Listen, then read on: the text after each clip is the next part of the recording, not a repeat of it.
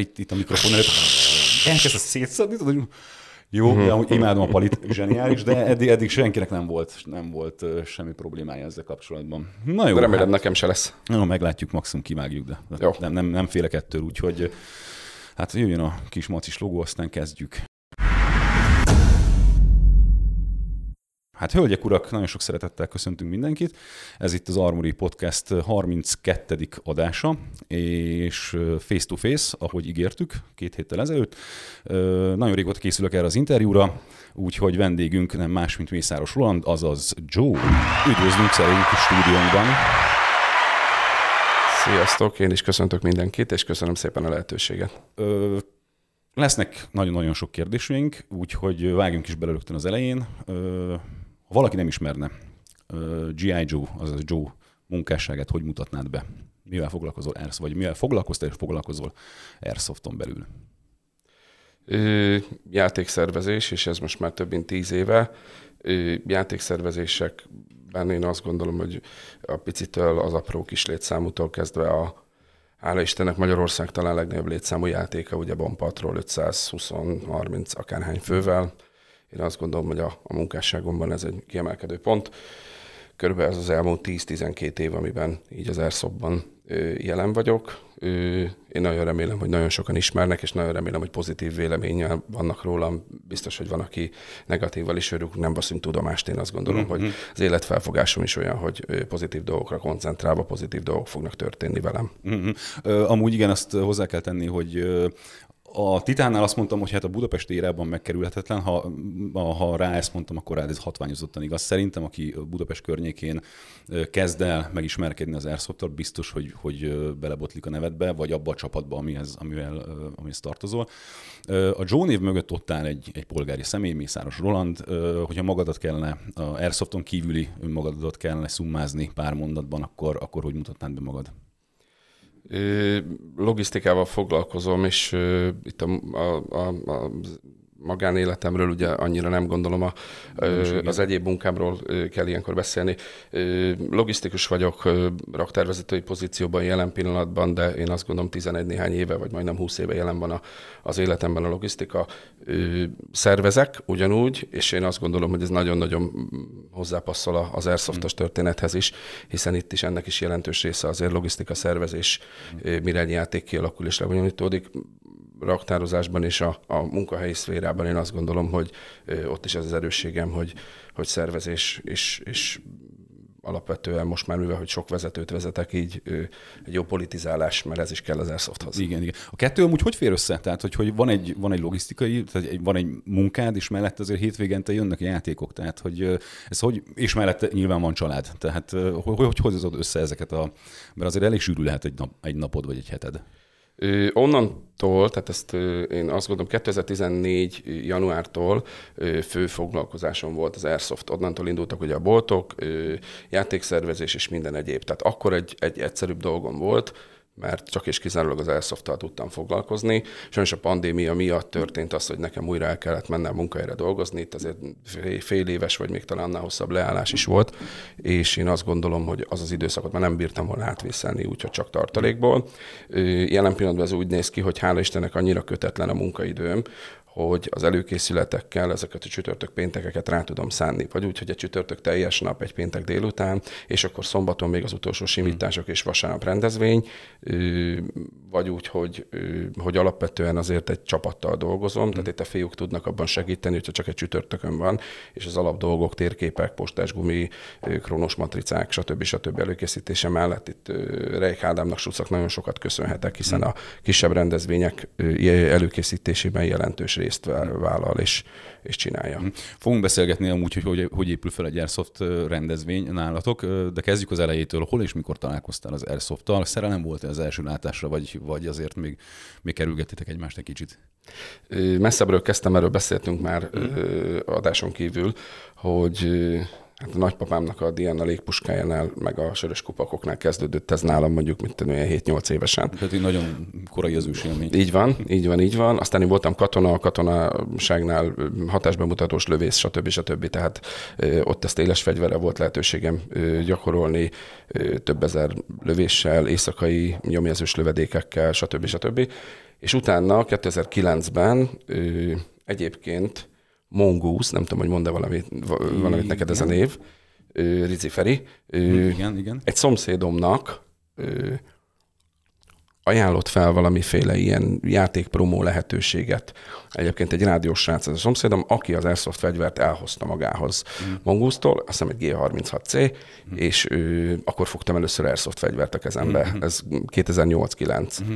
És hát ő, ahogy a fegyverek szeretete már gyerekkoromtól, megvolt, ugye, mm. Airsoft játék, úristen, hát ez nekem azonnal kell, mm-hmm. és ez úgy indult, hogy azt hiszem rá egy hónapra már, én ott tartottam, hogy Gödöllő Babat pusztán négy pulyka csarnok, amit ki volt ürítve, mm. illetve előtte valami lövészároknak kiásott ott pénbora készültek elő valamit pályára, nem akarok utaságot, hogy 9 vagy 12-en voltunk, akiknek én magam uh-huh. béreltem egy részét Mongosztól, nem voltak annyira megbízhatóak a fegyverei, mindegy is, uh-huh. és talán Gödöllön találtam egy csapatot, sok-sok, tehát akkor még nem volt ennyire egyszerű fegyvert bérelni, sok-sok mm. kereskedés után, akik ak adtak bérbe, és ebből a két bérlésből én összeraktam a 12 fegyverbérlést, saját zsebből leraktam rá a több százer forint kauciót a fegyverekre, oh. és ezt a 9-12 főt ezt így elvittem magam, oh. ez baráti társaság, ismerősök, stb. stb. elvittem magam, és Gödöllő játszottunk egyet. Mm. Aztán onnan én azt Csapat, gondolom, hogy... Ö, mikor, mikor ö, álltatok össze ö, az első ilyen hivatalos csapattá? Vagy volt-e ilyen? Ö, igen, én azt gondolom, hogy ez, ez ez még, ez még, még, még előtte itt egy kicsit a szervezésről beszélhetek, hogy abszolút, hogy, abszolút, hogy alakult ez ha? ki. Tehát uh, utána ezután a Gödöllő, után nem akarok butaságot mondani, egy-két alkalommal volt Gödöllő, uh-huh. és utána találtam meg Moszkitót Fóti homokbányával. Uh-huh. Na most a Moszkitó Fóti homokbányára, én a Spárnál dolgoztam ott is, mint logisztikus üzemvezető, ott akkora érdeklődés volt a, a kollégák, barátok, ismeretségkör mindenbe, illetve már ilyen teljesen külsősök is, mondjuk a, az ottani őrszolgálat bérmunkás uh-huh. tulajdonos ö, volt kínjátszani, tehát én uh-huh. nagyon sok-sok szálon ismerős, ismerőség, ismerőse is megtudta, hogy én ilyen airsoftot szervezek, és az egy érdekes történet volt, mert mindenféle kiírt ö, vagy előre bepromózott esemény nélkül, tehát nem, nem volt promózva az esemény, 73-an voltunk innen a mhm. Fóti homokbányában. Wow. Wow, és ö, itt dobta fel Moszkító, ugye azt, azt hiszem, hogy akkor Moszkító üzemeltett azt a pályát, így dobta fel Moszkító, hogy miért nem rendezel a szoftveren. Uh-huh. És így indult nekem ez az, az egész. egész. Aha, aha. Így van, így aha. van. És utána, tehát hogy mennyit, tehát a kezdeti időkben, gondolom sokat jártál játszani, mik voltak azok a játékok, amiket te mondjuk így, így preferálsz, vagy preferáltál így az elmúlt tíz évben? Tehát gondolok itt most a ting, amire te szerettél szívesen járni, hogy Tingli Tangli, gyors CQB, vagy LARP, Hard, Mill Slim, tehát mi, mi az, ami a szívedhez igazából közelebb áll? Van egyáltalán ilyen? Van, és ez nagyon-nagyon érdekes lesz, mert én nem rendezek ilyen eseményt, Mill Slim. Aha. Tehát én, én, én, mivel, hogy itt ez egy fegyveres játék, én azt gondolom, hogy a, a technikai mozgásoknak, a kézjeleknek egy, egy, egy néma üzemmódban működő csapatnak itt a, a militanszal egyébként mi tanultunk kézjelezni, mm. hogy azt egy gyülekezőt, egy ellenséget, egy meghatározást kézjellel, hogy az hány fő, hogy egy épületnek az ajtaja szabad-e, stb. stb. Ezeket mm. mind, mind kézjellel, tehát amikor nagyon benne voltunk a csapat, és mindenkit Aha. nagyon érdekelt, akkor egy kézjeles behatolást is végre tudtunk hajtani mm. akár a, a militanszal. Tehát nekem nagyon-nagyon milszlém, és nagyon-nagyon ez a settenkedős, lopakodós, mm. tényleg nagyon-nagyon taktikus. De hogy érdekesség, hogy miért nem ebbe az irányba mentem ezt. Ezt akartam kérdezni, igen, hogy miért, miért nem szervezel milszlémet akkor? Nagyon-nagyon-nagyon sajnálom. Mm, kevés azaz, azaz elvetemült, uh-huh. aki milszlém szinten ezt imádja, és én az Airsoftot onnantól, hogy elkezdtem szervezni, egyrészt üzleti oldalról közelítem, és én azt gondolom, hogy a, a jelenlegi pozícióm is azt mutatja, hogy nem közelítem meg rosszul. Ö, és igen, lehetne egy-egy mainstream játékot szervezni, alapvetően szerintem több energiát, és utána kevesebb pozitívumot ad. Uh-huh. Tehát a mainstreamesek, mint, mint ahogy még saját magam is nagy kritikus vagyok, hogyha már bepottyan egy olyan, akire esetlegesen azt lehet mondani, hogy ú, nem adta meg, tudod, hogy ez az elszóba mennyire. Sok, sokkal nagyobb a visszhangja. Egy nagyobb szűkebb közösség, én azt gondolom, hogy teljesen más elvárásokkal, tehát vagy nem is, telj, nem is teljesen más, mert azért adja meg mindenki, de, de, de, de komolyabb elvárásokkal és nehezebb ö, projekt, és ö, ahogy mondtam, pozitív beállítottságú ember vagyok, mindig abba az irányba próbálok menni, ahonnan a pozitívumokat kapom, és így, így egy pozitív spirálba élni. Uh-huh. És ez, ö, ezt az adja meg, amivel jelen pillanatban dolgozom. Uh-huh, uh-huh, tök jó. Egy olyan kérdés, mielőtt bemenjük így nagyon a játékszervezői részbe, hogy nem gondolkodtál így a karriered során, hogy, hogy hagyod a játékfegyvereket, és azt mondod, hogy hát éles lövészet, tehát hogy, hogy éles lövészettel foglalkozni, mint vállalkozás? Ö, Lőtér én... üzemeltetéssel, vagy ilyesmivel? Én azt gondolom, hogy ezt lehet, hogy kivágjátok, puha pöcs vagyok hozzá, tehát nem szeretnék olyan veszélyes uh-huh. ö, eszközt adni civil emberek kezében, ami akár egy életet ki tud oltani, mm. és én megmondom őszintén, hogy ez, ezért áll ez tőlem távol. Mm. Ha igen, egy katonasági kereteken belül, ahol ennek megvolt a nagyon komoly fegyelme és éles lövészeten, stb. stb. stb. Ott, ott, ott tök jó. Én azt gondolom, hogy Brownnal voltam éles lövészetem, meg ilyen szituációs, játék, szituációs játék gyakorlaton, stb. stb. rendkívül jól csinálta ezt a részét is, én azt gondolom, és ott nagyon-nagyon élveztem. Saját magam én kevésnek tartom ahhoz, hogy én mhm. éles mm. fegyvert merjek adni mm. akár 3, 4, 5, 6, 8, 100 ember kezébe. Jó, jó, abszolút jogos. Ö, szervezés. Mm, hát úgy írtam fel a kérdést, hogy volt-e olyan játék, vagy játékszervező, aki inspirált téged, de ugye mondta, a Moszkító inspirált, vagy ő egyszerűen csak feldobta ezt, hogy, hogy te figyelj, miért nem szervezel, és akkor, tehát hogy mi, mi volt az első ilyen, ilyen lökés, vagy volt-e ilyen, ilyen jellegű inspiráció, hogy elment egy játékra, és azt mondta, hogy basszus, ezen nem csak szeretnék részt venni, hanem mondjuk szeretném ezt megszervezni konkrétan. Nagy kritikus vagyok, Hmm. És ugye az első játékokon a hiányosságokat láttam főképp, hogy ezt lehetne gördülékenyebben, gyorsabban, stb.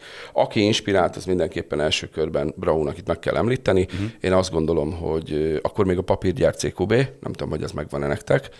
Papírgyár, papírgyár. Budafok. Gyárunk. Így van.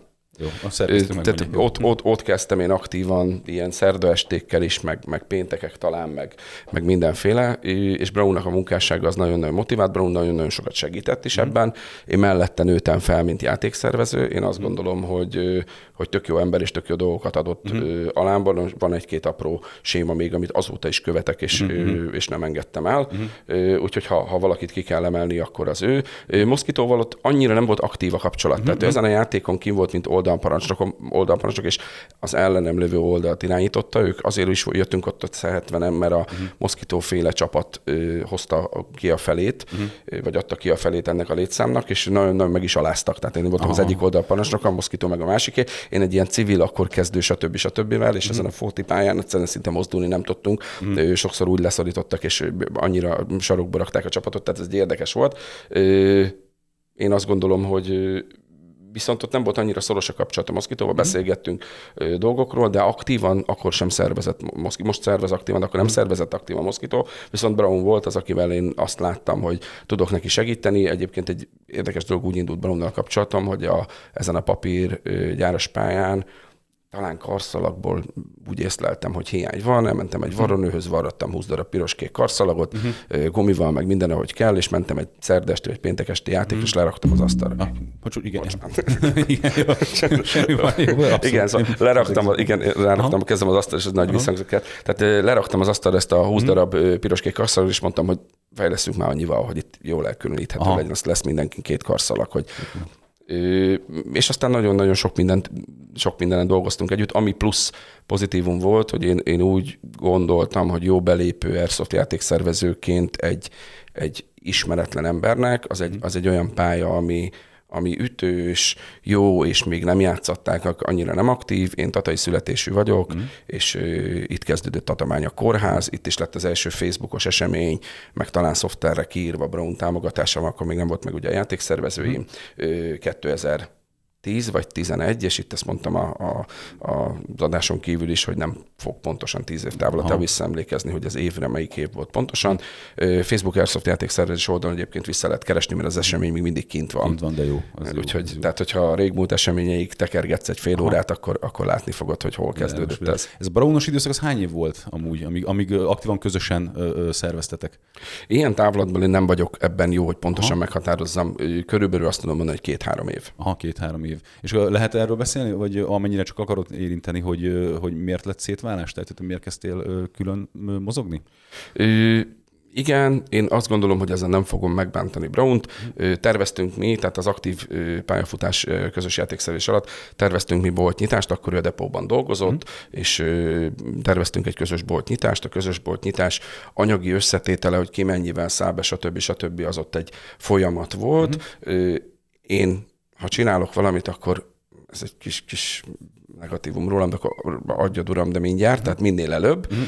És Bromnak voltak külön egyéb beruházásai, élete váltott, stb. Ebből nem is akarok uh, itt adásban beszélni, és uh, én meg nem vártam. Lehet, hogy ez nem volt egy pozitív dolog, uh, de volt egy másik jelentkező, egy nagyon komoly tőkével, aki, aki az Airsoft nyitásához hozzá tudott volna járulni, és én uh, felhívtam Brownt azzal, hogy figyelj, ez a közös bolt, ez én már nem tudok tovább várni, viszont van itt ez a tőkés, és én nyitni fogok egy boltot. Uh-huh. És erre berágott Brown, lehet, hogy jogosan, uh-huh. lehet, hogy az lett volna korrekt, ha előtte leülök vele, és azt mondom, hogy figyelj, itt van a jelentkező, mit szólsz. Én úgy gondoltam, hogy akkor ott van az aktualitása, hogy egy jó bolt nyíljon Magyarországon, ö, olyan komoly tőke injekcióra számíthattam, tehát itt 10 milliós összegről beszélünk, olyan komoly tőkeinjekcióra számíthattam, amit ketten úgyse tudtunk volna összehozni, és jött ez a döntés, és akkor itt Brown mondom, lehet, hogy jogosan berágott, Abszolút, azt mondta, hogy, azt mondta, hogy innentől ő a Pepsi cola a Coca, vagy ő a Coca cola a Pepsi, és, és alapvetően nincs. Én, én fölajánlottam tök jó szándékkal, hogy ugyanúgy együtt és tovább, és a többi, és a többi, és a többi. Ő azt mondta, hogy nem, mert, mert, mert ez, ez a húzás tőlem nem volt mhm. korrekt.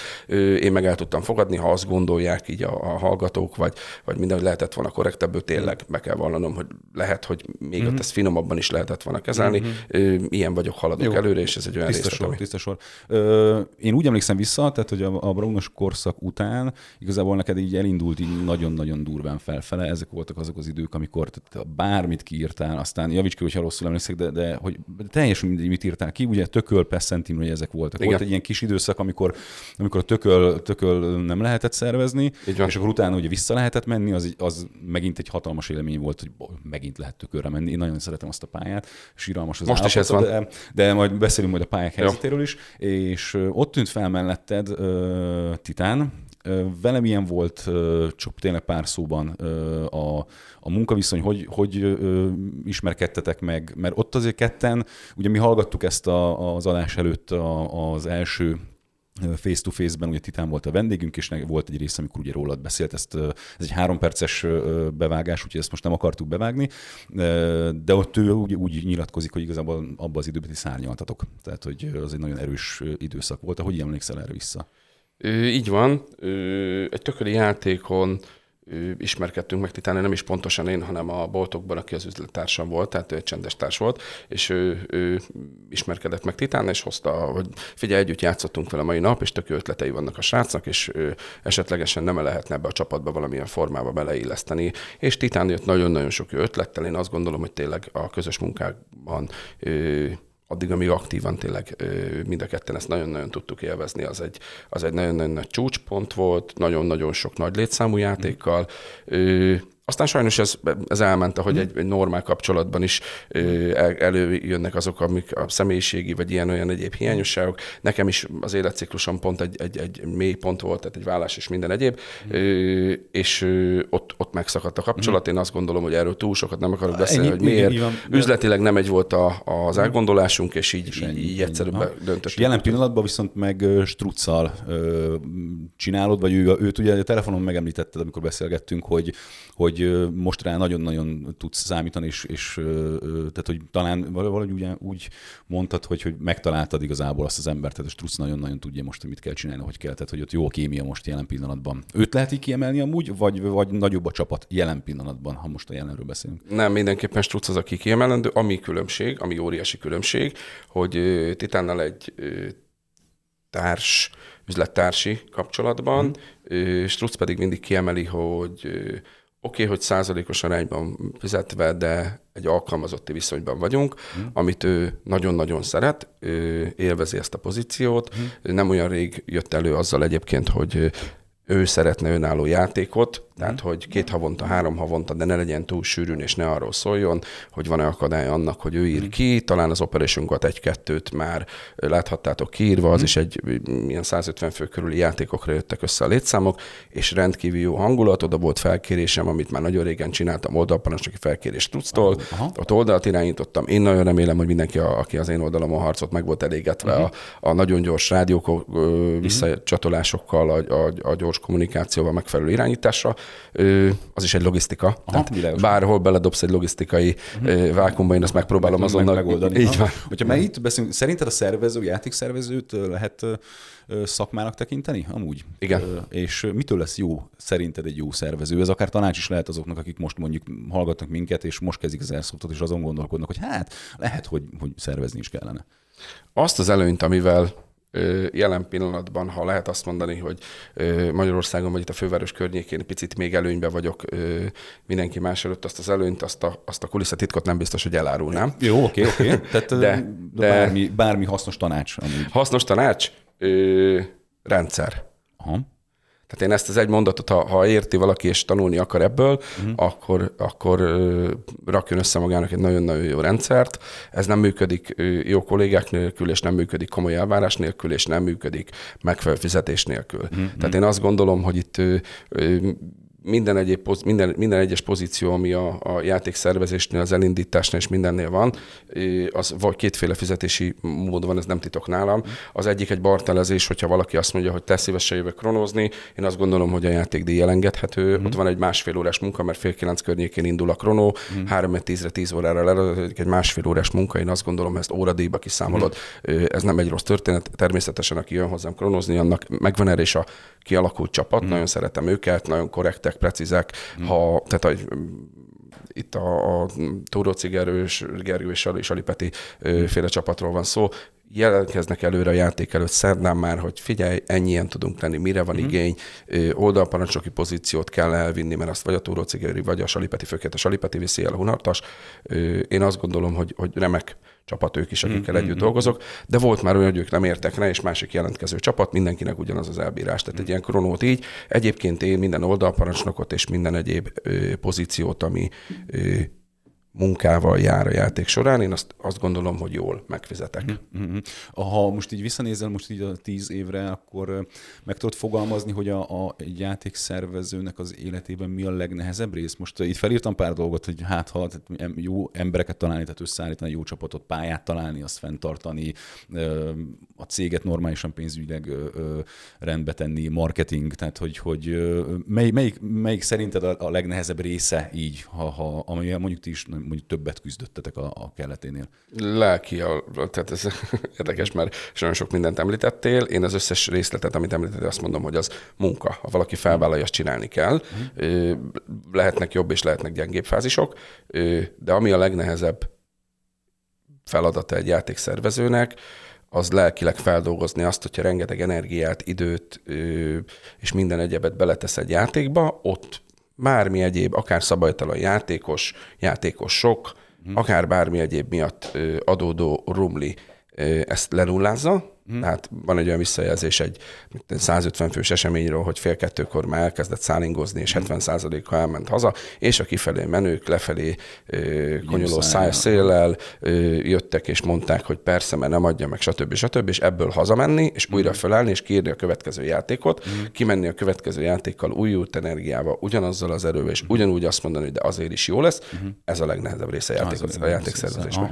Volt olyan pont amúgy, amikor így, így tehát igazán mélypont, amire így visszaemlékszem, azt mondtad, hogy hagyjuk a fenébe az egészet. Tehát, hogy komolyan elgondolkodtál-e vala azon, hogy ezt abba hagyod, mert, mert mondjuk, amit most felsorolt, tehát olyan trauma ért igazából így, mondjuk egy rendezvény után, vagy volt egy rendezvénysorozat, ami, amik nem úgy működtek, vagy hosszabb időszak, akár tökölő bárhol, amikor azt mondtad, hogy hát el kellene gondolkodni azon, hogy ezt abba hagyni, és valami máson gondolkodni. Vagy nem volt ilyen, nem tudom. Ez inkább az eleje, és érdekes, mert én nekem az életem olyan, hogy minden területen, teljesen mindegy, hogy hol, akár a mostani munkahelyemre gondolok, uh-huh. mindenhol van egy ilyen veszőfutás időszak. Uh-huh. Tehát az elején mm, biztos, hogy úgy hozza az élet nekem, hogy nagyon kemény, nagyon komoly nehézségek és nagyon komoly problémák. Itt a Tatabányi kórháznál egy ilyen rövidke történet, Tatabányi kórházjáték első kiírva, váratlan, tehát számunkra is váratlanul 110 fő, vagy mm. valami hasonló létszám jelentkezve. Ez lehet, hogy nem százszerzékos emlékszek, csak 70, oh. nekem akkor nagyon soknak tűnt. Ö, és Tatabányán a törött ablakokat a háromemeletes kórházépületből, meg mindenhonnan kiszedegetjük, leakasszuk, mm. megfelelő helységbe berakjuk, amit elszeparálunk, majd szombat délután 16-17 óra, és én egy M4 Jobimmal a harmadik emeleti üvegre fellövök egy sorozatot, de már teli üvegre, uh-huh. próbakép, hogy ugye a teli üvegek azok nem fognak kitörni, uh-huh. Rity roty darabokra az üveg, uh-huh. és egy ilyen két méterszer egy méteres üvegtábla a fal mellett az ablakoknál zuhan lefelé, ha ott bárki nézett volna ki, akkor, Aha, akkor egy ilyen nyaktilóként Aha. gondoltam el, uh-huh. és Tatabányán ilyen üvegből 1500 ilyen ablakból körülbelül, ezt még egyszer mondom, szombat délután 17 óra, úgyhogy vasárnap reggel jönnek játszani. Jézus Isten. Jó, a, a mit, mit csinálunk holnapig, mert hogy ezek 1920-as, évben épi, 20-as években épült kórház épület, amiben nekem az a vastagság üveg volt, és az Airsoft lövedék 400 FPS-e úgy vitte át azt az üveget, és úgy törte darabokra, ahogy akarta. Jézusom. És akkor három-négy fő barát onnan Tatabánya környékéről, és éjjel fél egyig. Hmm. A legegyszerűbb leemelés egyébként a megszorult ablakoknak azóta tudom, lapátnyél, lapátnyél alá tőben mozdítasz kettőt jobbra-balra az ablakszárnyon, a lapát fejét nyomod lefelé, Aha. és len van az ablak én azt gondolom, hogy megoldottuk, és az összes ablakot leszettük, mire Tatabányra odaértek a, a játékosok, de, de ez, egy, ez egy olyan, amikor, és akkor utána ennek a játéknak a következő része, mert hogy kicsit túlzsúfoltuk a pályát, akkor még Lámpás Zsolti barátom, aki annyira minimális egy ilyen egy-másfél évet játszott egy Tatabányi srác aktívan airsoftot azóta nem, ő, mint segítő, ilyen pályabíróként próbált ügyködni, egy lelkiismeretes, hmm. tényleg nagyon sok jót tudok elmondani Zsoltiról, és hát így délután fél kettőre az idegoszeomlás szélén a, a vitáktól és a veszekedésektől, hmm. ugyanezen a játékon, és hát így indult, tehát ez volt az, amikor Aha. az első ilyen játékot, hogy te már pedig megmutatod, és azért is, és akkor Tatabányára kírsz, jön ez az ablakosztori, uh-huh. alig alszol, másnap neki azt megcsinálod, és délután fél háromkor annyi a veszekedés a játékon, meg annyi a vita, uh-huh. meg a nem megadta, meg a úristen, meg a... Uh-huh. Azóta már megtanultam, hogy fél háromra kipukkan az adrenalin uh-huh. pumpa, ami az emberbe ugye megy, addigra jön a, a komolyabb fizikai fáradtság, és ilyenkor kezdenek el a játékosok uh-huh. hisztisek lenni. Van erre nekem taktikám is, hogy hogy, hogy, hogy kell nem idegösszomlást kapni egy aha, ilyen aha, játéknál. Aha. Ez egy olyan dolog, hogy vagy egyet értenek vele a játékosok, vagy nem. Ezt úgy küszöbölöm ki azóta, hogy a panaszládát lehetőség szerint bezárom. Tehát van egy oldalparancsnokom, akinek fel kell venni azokat a panaszokat, ami már visszaérve, picit lenyugodva a visszaálló ponton ö, ö, megfogalmazódik a játékosokba. Uh-huh. A nyolcas csatornát rendelkezésre kell állítani, hogyha olyan kritikus hiba van, akkor azonnal ki uh-huh. kell menni és intézni. De, de az, ha, az nem arról való igazából. Tehát, hogy... Így van, de hát ha, ha komolyabb, tehát tényleg, igen, hogyha igen, sérülés, sérülés, vagy hogyha, igen, de ha olyan, hogy komolyabb szabálytalanság, vagy mit tudom én, például Peszent Imrén, én nagyon sajnálom a legutóbbi játékon elhangzott egy ilyen Allah Akbar felkiáltás, mert egy üveget dobott el egy srác, nem tudtam beazonosítani, összetört az üvegszilánkokra, stb. stb. Én gránátot próbált hmm. imitálni. Aha. Tehát én tönkre mentem utána, amikor láttam a videót, mert nem jött jelzésről, tehát ilyeneknél Aha. várnám a jelzést. Aha.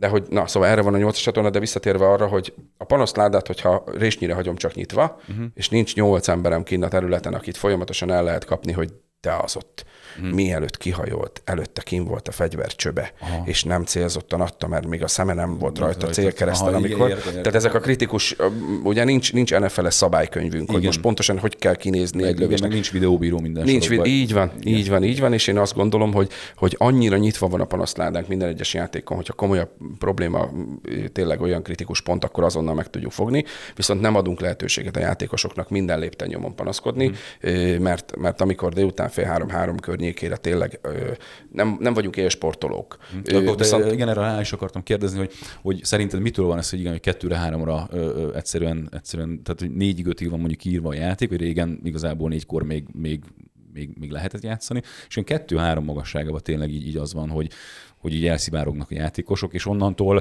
tehát hogy, hogy ez mindig egy ilyen random fa, faktor, hogy, hogy most azért állunk jól, mert tényleg jól játszunk, és mondjuk, nem, nem, a csapat fele hazament, vagy pedig fordítva, vagy a mi oldalunkon ment haza a csapat fele, mert elfáradt, és akkor már vért izzadsz, de már nem tudsz mit csinálni. Tehát, akkor te azt mondod, hogy ez, ez amiatt van, hogy nem vagyunk Nálam, nálam azért jó megfigyelhető ez, mert nagyon-nagyon figyelek az időpontokra. Hmm. Tehát, hogyha nem tudom, hogy mikor jártatok utoljára nálam játékon, de ez már hosszú évek óta így megy, hmm. hogy 8.00-kor legyen ott a beléptetés kinyitva. Ne 8 óra 5-kor, ne 8 óra 10-kor. 9 óra 30-ig egyébként a játékosok 95-99%-a beérkezik. Hmm. Az utolsókat pörgessük meg, hogy lekronozzanak, én 9 óra 52-55 között kimegyek a parkoló legtávolabbi pontjába, ö, elkezdem a népet beterelni, ahogy tőlem ezt már azért igen, igen, igen, megszokja, és én 10 óra 00 akkor pontban ott szeretek állni az eligazításon. Uh-huh. Az én kis felolvasandó kártyáimat, azt gondolom láttátok igen. már akár videóba, akár élőbe. Ennek az időtartam olyan 9 vagy 10 órától 10 óra 15-17 percig tart, ha több a kérdés, akkor akár 20-ig. Uh-huh. 10 óra 20-kor elindulnak az visszaállókra, és én 10 óra 45-ig adok időt az oldalparancsnokoknak, uh-huh. hogy a rajparancsnokoktól a létszámokat bekérjék, elosszák a csapatokat, hogy állnak fel, stb. stb. és 10-45-kor szinte pontban indulás.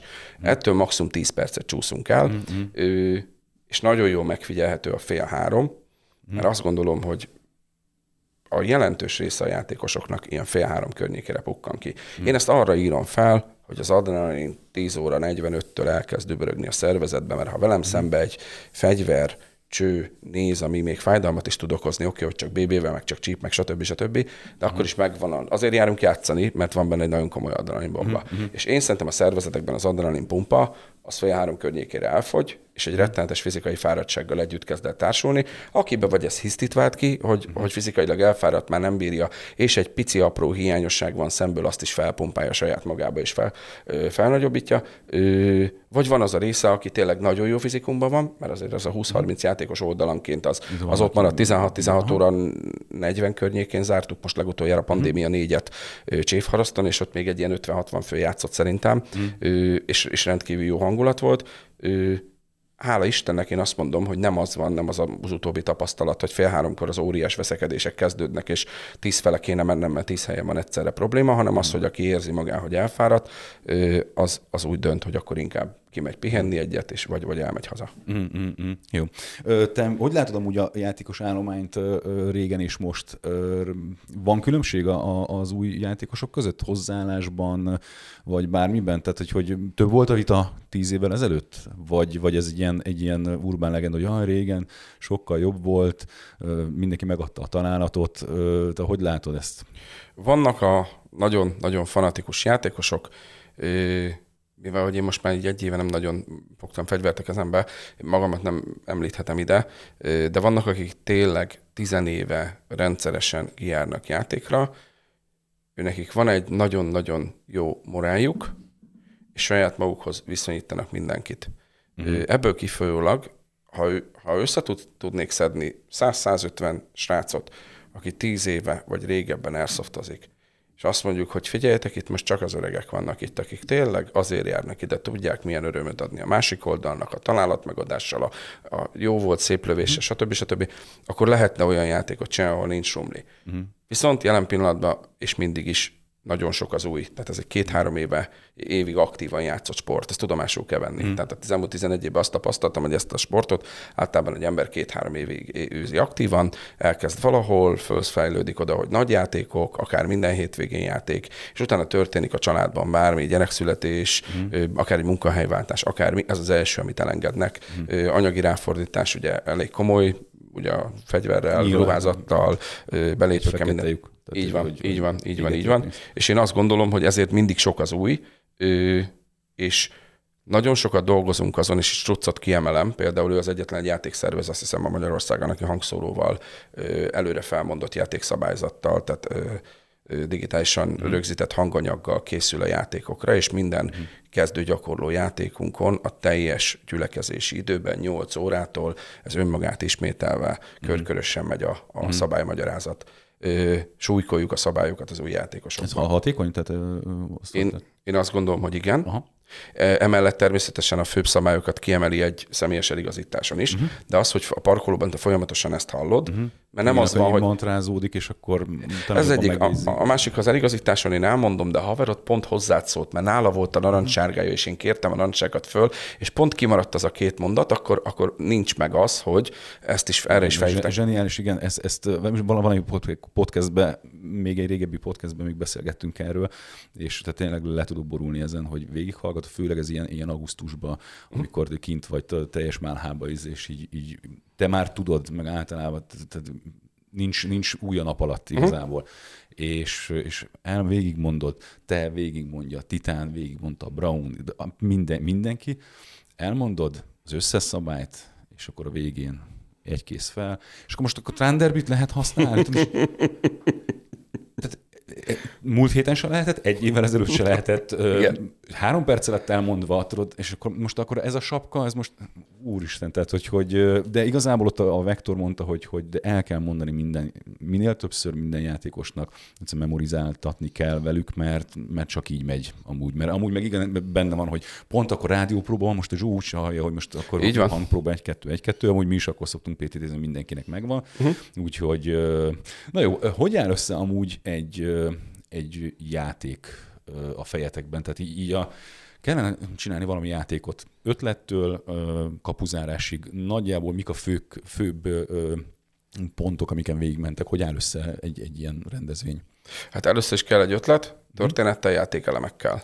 Tehát itt most tudnám említeni Pipacs játékos néven játszó mhm. Ágoston Sárikát, aki ugye most már pandémiát csinálta, de, de azóta a rodéziai bozott háború is az ő ötlete alapján van. Ő, ő nagyon-nagyon jó újonc, uh-huh. aki egy lelkes és mindent beletesz, és én, én nagyon szeretek ilyen újoncokkal együtt dolgozni, mert 10-11 év alatt már rég kiégtem volna, uh-huh. hogyha az új ötleteket nem hagyom uh-huh. ö, beáradni, és, és én azt gondolom, hogy minden ilyet meg kell hallgatni, és meg kell ö, adni a lehetőséget azoknak, azoknak, akik ebbe sok energiát raknának bele. És Sárikának mondtam el, azért említettem meg, hogy mm. ha megvan a játéktörténet, akkor a játéktörténet alapján hozzunk létre feladatokat. Mm. Ha meg összeállt a feladatok és a játéktörténet, akkor ugye egyértelműen a történetben megvan, hogy milyen frakciók lesznek. Ha megvannak a frakciók, akkor legyen egy komplett játékkiírásod, hogy mik azok, amiket elvársz a frakcióktól, milyen dresscode szerint, stb. stb. Ha ez így ötletként megvan a fejedbe, akkor leírod egy Wordbe, uh-huh utána a Word már akár Facebook esemény kiírásba, akár egy szoftver esemény kiírásba, vagy akár egy saját weboldalon mm. egy esemény kiírásba már bele tudsz menni. Amikor kiírtad, akkor átolvasod, ha átolvastad és nem találsz benne hiányosságot, akkor mi szoktunk egy olyat egymásnak akár, ö, akár struccal, akár ö, sárikával, de, de, de bárkivel együtt dolgoztam, hogy figyelj, csekkod le, nincs benne valami kritikus pont. Mm. Sokszor mennek egyébként, hogy az alap játékkiírás szabályzatok, azok Ctrl-C, Ctrl-V-vel mennek egy előző mm. Játékból, mm. és benne marad egy olyan, egy hogy ott... Azon a játékban nem. Így van, így van, nem aktuális, ezeket, ezeket át szoktuk csekkoltatni egymással, mert annyiszor csináltam már, tehát nem tudom számszerűsíteni, de hogyha mit azt mondom, hogy a havi egy játékkal indultam, de most már hosszú évek óta a havi három-négy játék is megy, tehát mm. nem tudom elmondani, hány száz játékot írtam ki, mm-hmm. és Hát igen, futószalag lesz egy idő után. Így van, és, és kell, kell bele egy olyan kontroll, hogy valaki lekontrollálja, mm. ha megtörtént a lekontrollálás, akkor megy a publikálás. Mm. Ugye utána indul rá egy komoly Facebook marketing, itt azért kiemelném az Airsoft játékszervezés Facebook oldalt, ami jelenleg 12.300 kedvelővel és 12.500 követővel bír. Én azt gondolom, hogy ez Magyarország legnagyobb Airsoft fóruma, ami legnagyobb létszámot. Talán, és nem vagyok tisztában, hogy a szoftver ugye nem az én üzemeltetésem alá uh-huh. tartozik, talán a szoftver lehet nagyobb ennél, nem tudom pontosan most hány aktív hány tagja. tagja van. A marketingre úgy rá is akartam kérdezni, hogy milyen marketing csatornákat használtok, de akkor Facebook az elsődleges? Facebook, Insta. Insta, aha. aha. Facebook, Insta, és amit még itt mondtam neked, hogy ha van rá lehetőség, akkor ebbe a podcastba egy-két ilyen felhívást tennék. Abszolút. Hogyha ha, ha van olyan TikToker, aki szívesen foglalkozna azzal, hogy, hogy az Airsoft játék szervezés és a Militance játékainak valamiféle promózását elindítaná, akkor egy közös munkára felhívom a, annak a hallgatónak a figyelmét, aki, aki erre mondjuk érez magában késztetést, mert el szeretnénk indulni TikTok marketinggel is. Tehát én azt gondolom, hogy mai fiatalok körében nagyon-nagyon-nagyon-nagyon menő a TikTok, és én azt gondolom, hogy nekünk pedig nem szabad lemaradni. A előző, előző detketes interjúban ugye ő is beszélt, majd fogunk beszélni a szabályokról, meg a szabálybetartásról, de hogy hát vele arra lyukadtunk ki, hogy lehet, hogy egyes szabályokat TikTokon kellene megosztani. Tehát, hogy, hogy ilyen kis nagyon gyors, ilyen 20 másodperces izébe, hogy gránátot nem így, hanem így. Vagy, vagy tehát, hogy ez egy rendkívül ötlet. Tehát, hogy mert, mert tényleg új generációs, sajnos ezt, ezt be kell látni, lehet, hogy mondjuk mi nem tiktokozunk, meg nem nekünk szól a TikTok, de, de a fiatalok, akik, akik hallgatnak, akik játszanak, ők meg mennek, tehát csinálják. Uh-huh. Úgyhogy te monitorozod amúgy a konkurenciát? Tehát, hogy több játékszervező miket csinál, mennyi játékot, szükség van erre egyáltalán, vagy, vagy, vagy nem kell? Tehát mentek így a magat, magatok útján?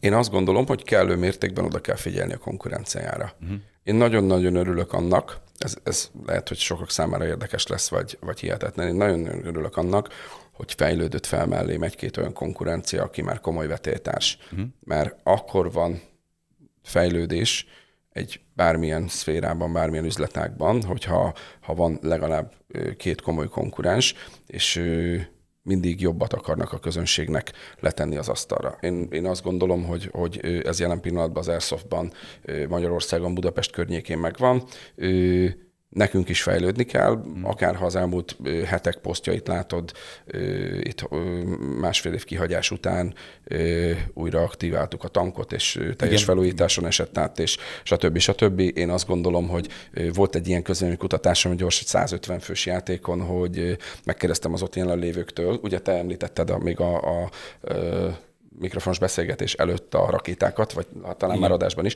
hogy feltettem a 150 főnek, hogy ki az, aki Jós játékon lőtt már ki lakétát, vagy tudja, hogy miről van szó. Nem hiszed, de nem volt fenn 15 kéz. Jézusom.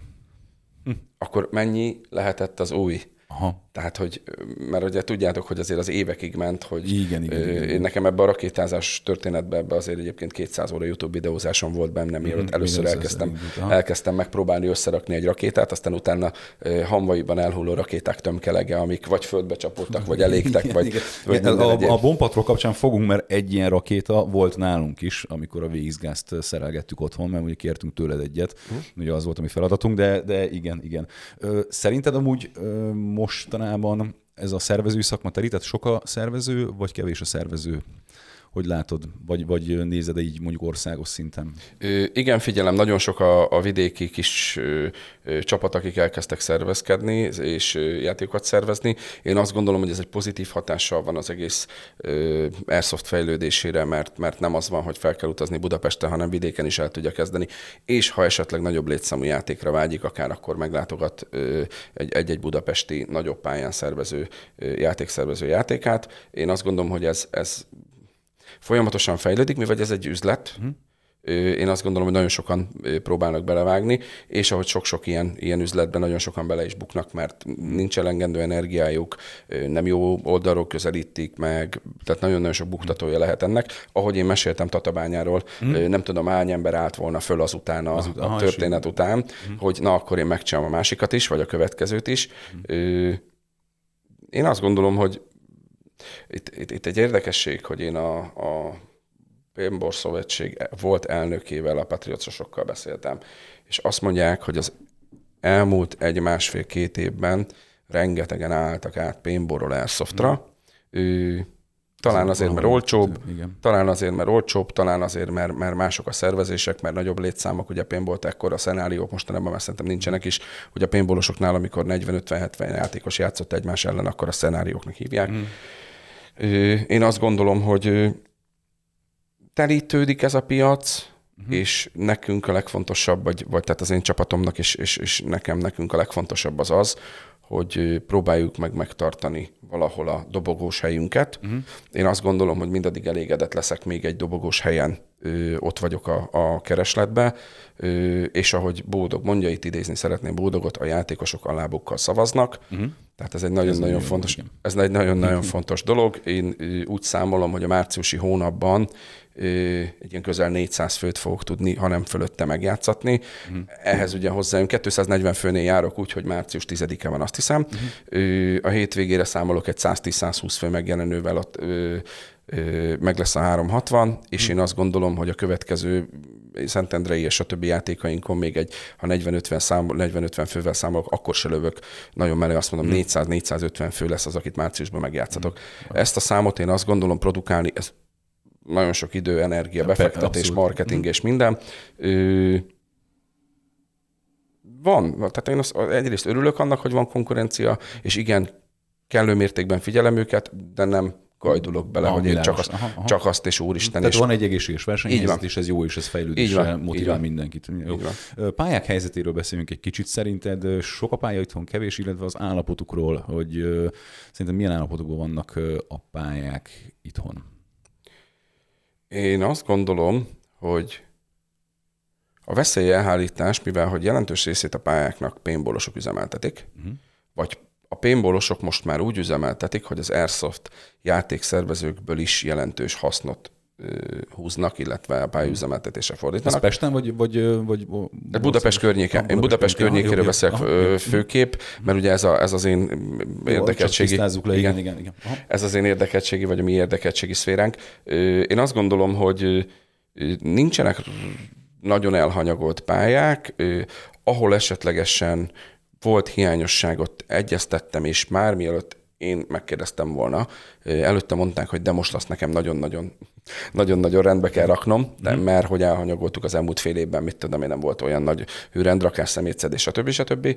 Én azt gondolom, hogy nem olyan rossz a pályák állapota, és amiért óriási szerencsénk van a nyugati országokhoz képest, hogy a volt lepukkant, nem használt, volt orosz, uh-huh. vagy volt temhás laktanyákban tudunk játszani, uh-huh. ilyen körülmények sem Ausztriában, sem egyéb nyugati országban nem nagyon található, mm-hmm. hogy, hogy tényleg téglaépületeket és stb. Ezek a hordóból, raklapokból, stb. épített fedezékes pályák, azok Ausztriában is megtalálhatók, de ilyen pályák nem. De mondjuk például, tehát ott van mondjuk tököl, tehát hogy azért annó annak idején, tehát a tököli pályán nem így nézett ki, tehát sokkal több volt a fedezék, ugye a 16-os épületet, a, a, az irányító tornyos épületnek, az összes emeletét lehetett még annó annak idején játszani, és hogy most azért végignézünk, az a baj, most az új játékosok ugye elmennek egy ilyen játékos, azt mondják, hogy jó, hát ez az Airsoft pálya fogalmuk sincs. Hát én, aki már kint járok, már nem tudom, 15 éve, én látom, hogy hát ott azért voltak még trabantok, meg, meg nem nőtte be néha ennyire a gaz, meg azt a pályát, az emeletet lehet használni. Ugye ez még Peszentimben is lehetett annó annak idején még az emeleteket használni. Ugye most már teljesen szét van verve, tehát az most hogy mi történt ott. Tehát, hogy, hogy, tehát, hogy azért, azért látszik egyfajta olyan romlás, amit, át, igen, ami viszont nincs úgymond pótolva. Tehát most így a tököli, tökölön a, a főtéren, az ötös meg a nem az ötös, mi a, mi a mellett, a 12-es Igen. előtti nagy placon, Igen. ugye ott az, az tele volt kábeldobozban, kábeldobozzal, trabantokkal izével, és az így, így szépen lassan az idő eltolta, és ezek nem lettek pótolva. Most nem tudom, hogy ez kinek a, a felelőssége, vagy van a felelősség, vagy egy, tehát hogy a, a pálya tulajdonos mondja azt, hogy hát gyerekek, itt volt fedezékrendszer, most már nincs, hozok ide új kábeldobokat, vagy, tehát hogy ilyen, ilyen jellegű ö, ö, pénzbedobás nincsen a, a pályáknak a Am, amit tudok a pályákról, amit tudok a pályákról, az én üzletpolitikám ö, merőben eltér mondjuk egy titánétól, ö, itt lehet mondjuk, ha meg kell fogni valamit, akkor ez a gondolkodásmód, ez két teljesen más szegmens mm. voltunk. Ö, én abban hiszek, és abban gondolkodom, hogy nekem nem kell pályákat üzemeltetnem. Mm. Ha meg tudok mozdítani akkor a létszámot, hogy én egy alkalomra ki tudok fizetni 200-tól akár 450-500 ezer forintig is egy 8-10 órás pálya használatra, akkor gondoskodjon más arról, hogy uh-huh, ezért a pénzért a pályát rendbe tegye. Uh-huh.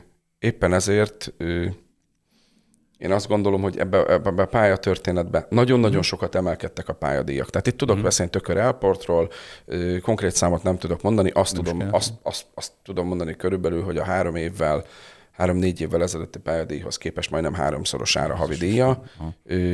Rettentes üzemeltetés, és rettet, rettenetes komoly a, komoly a bérleti díj, és így az mm. üzemeltetési költség, viszont pont tökörre kaptam én, én, én olyat, hogy rendbe fogják tenni. Mm. Tehát itt, amiket említettél, hiányosságot, erre mondtam neked, hogy itt... itt, itt kap... Igen, mert ez, szerintem is amúgy ez úgy működne, hogyha van egy pályám, amit én kiadok, és abból folyamatosan jön bevétel, akkor, Visszafordítok a, igen, akkor vissza kellene fordítani, és nem hagyni, hogy hát most már nem játszható az az épület, mert hát omlás veszélyes. Tehát, hogy, hogy jó, van olyan állag, állagromlás, amit, amivel nem lehet mit kezdeni. Tehát most egy épület elkezd izé összeroskodni, akkor te, az nyilván senki nem fogja izé milliókért felhúzni. De hogy ezek az apró cseprő idézőjelbe téve nyilván rengeteg pénz, de apró cseprő dolgokat én úgy gondolnám, hogy ha már év, és nem, nem egy-két éves dolgok, tehát évtizedekig játszatnak rajta hétvégente, akkor, akkor talán erre oda kellene figyelni. Na mindegy, jó, tehát, tehát akkor van pálya, tehát hogy szerinted azért, azért van hol játszani, tehát jó, hát, jó pályák helyzete.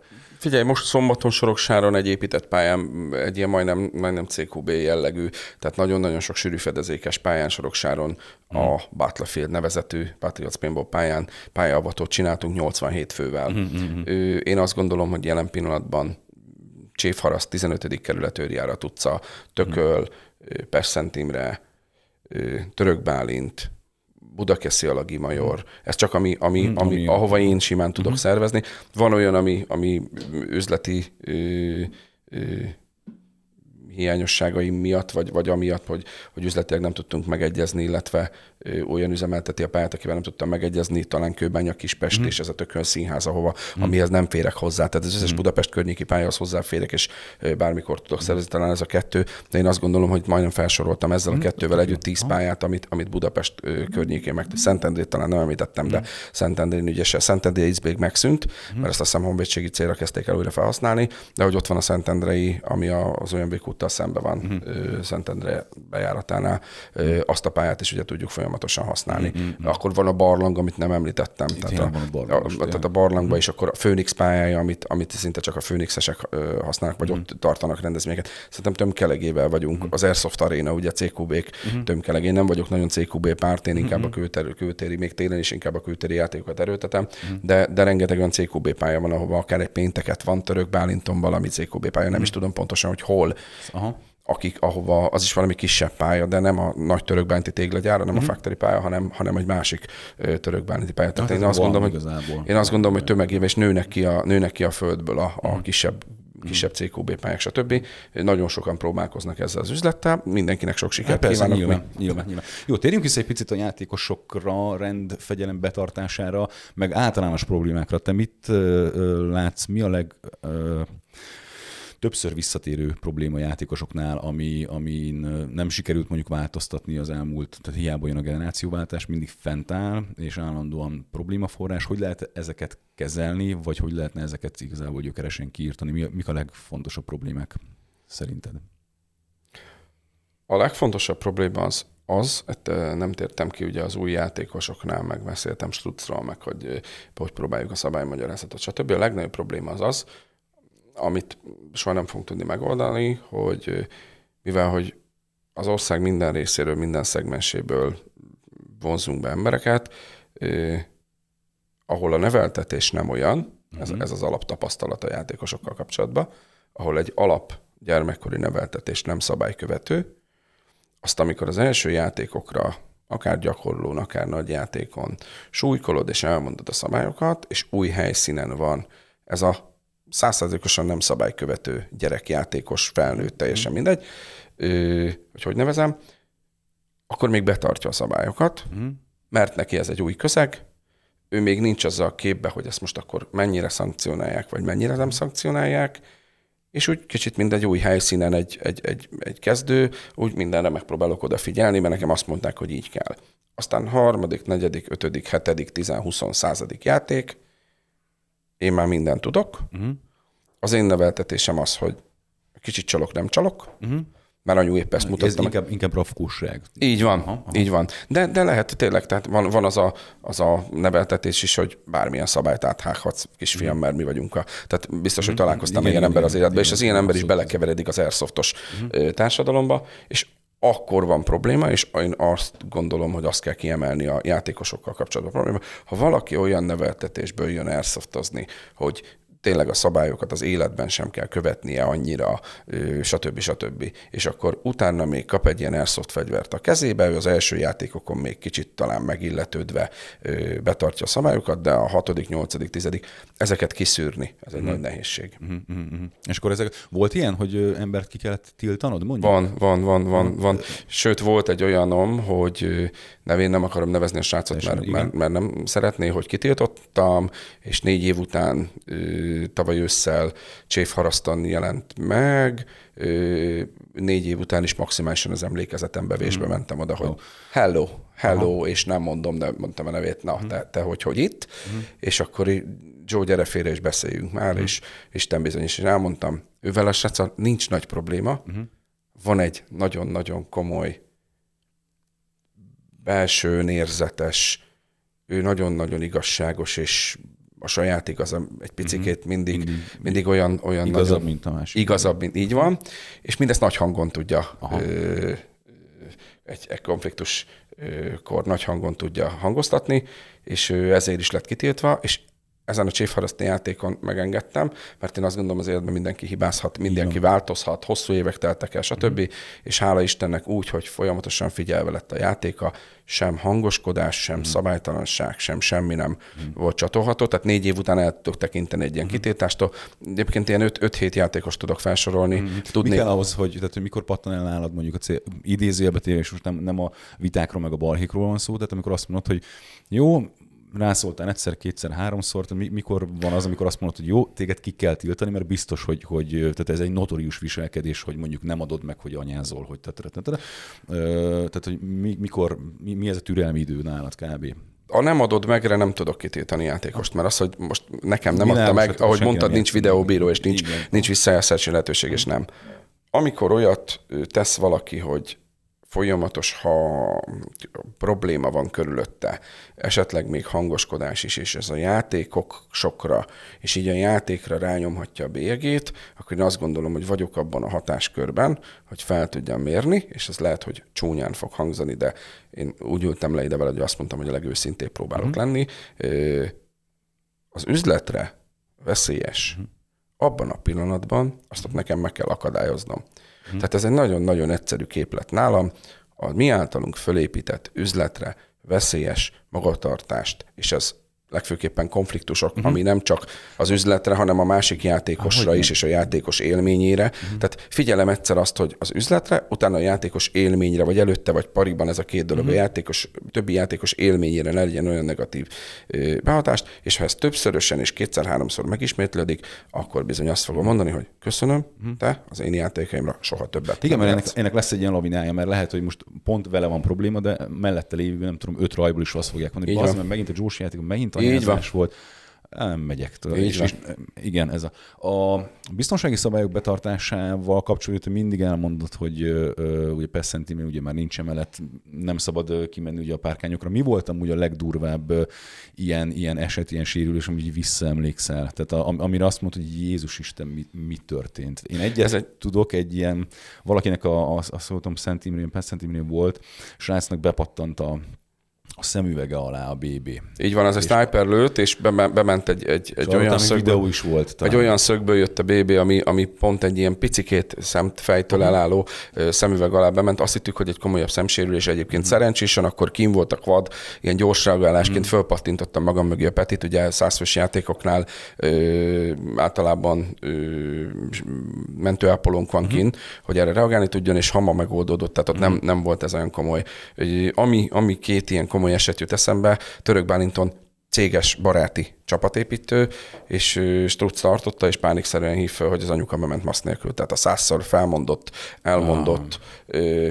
szemüveg és maszk és stb. Struc az egyik oldalon ugye nem, nem tudott két visszaálló ponton lenni, mindig elmondta, hogy maszkok egyik oldalt visszaálló, másik oldalt visszaálló leellenőriz, bement középre Duda megnyom, elindultak, és az első lövé a maszk nélküli, maszk nélküli anyuka szemére, onnan eltűnt, mert ráadásul valaki olyan hozta, aki nem ismert sokakat, csak uh-huh. ezt az anyukát, meg valakit, uh-huh. eltűnt a telefonja nélkül, mert elvitte valaki, utána nem tudtuk Isten. egy óráig, másfélig senkit, Aha. megszereztem a telefonszámát, felhívtam azt a telefonszámot, és felveszi egy pici gyerek, hogy anyu elment lövöldözni Zoli bácsival. Ne. De, és oh. a kisgyereknek ugye nem mondhattam, hogy hát anyu most valószínűleg most kórházban van. Igen. Hála Istennek ez sem lett maradandó, itt is valami, valami könnyebb retinasérülés, és uh-huh. utána kinyomoztuk, és utána jártunk, hát ez mit, délután fél három körül történt, és este nyolc volt, mire tudtam uh-huh. beszélni a hölgyel. Hogy... Ezek, ezek a húzós napok. Így van, így van. A másik meg egy nyílt lábszáttörés Peszentimrén, ami, ami egy, egy, egy, megint egy érdekes szitu, és tényleg ilyen azt gondolom, hogy a műsorba illő,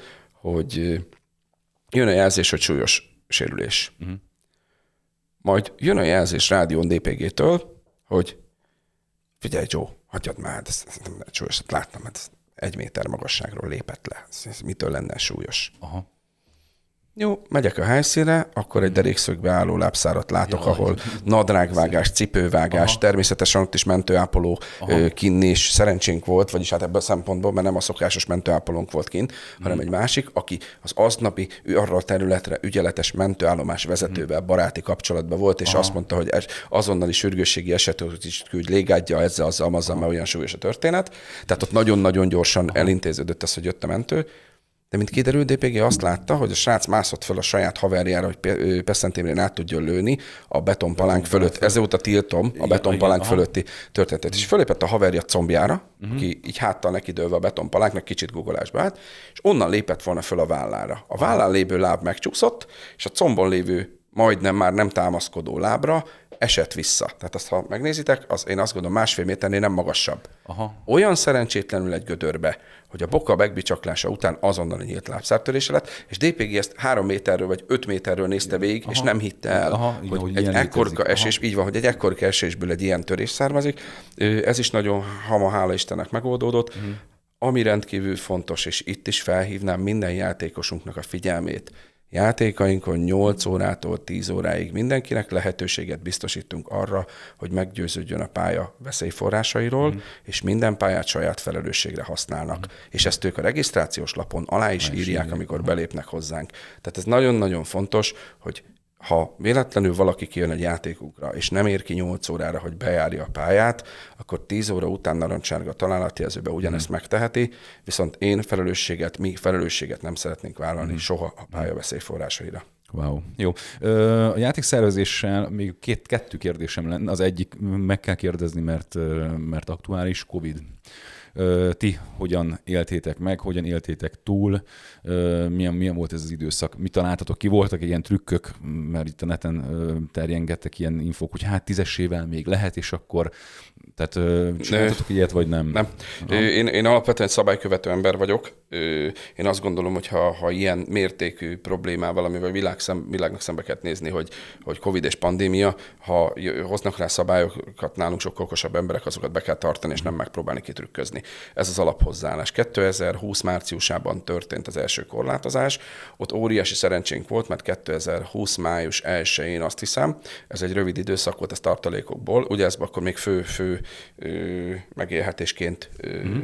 zajlott nálam a játékszervezés, és azt az időszakot tartalékból éltük túl, május 1-től ugye a sporteseményeket engedte 500 főig, mivel sportegyesület keretein belül szervezünk így az 500 fő alatti rendezvények nekünk, mint sportesemény mehettek. Ezt mm. én jogásszal leegyeztettem, mm. magát a, a közlönybe, ami megjelent, azt kiposztoltuk, és a jogászi magyarázatot is kiposztoltuk a Facebookon, mm. hogy mi hivatalosan 2020. május 1 -e után már rendezhetünk. Mm. Ez az időszak, én azt gondolom, ott gyengébb volt a látogatottság, mert mm. mindenki azért tartotta a csoportos összejövetektől, de ment egészen 2020 novemberig, és 2020 november 8-án volt az utolsó nagyobb létszámú játék.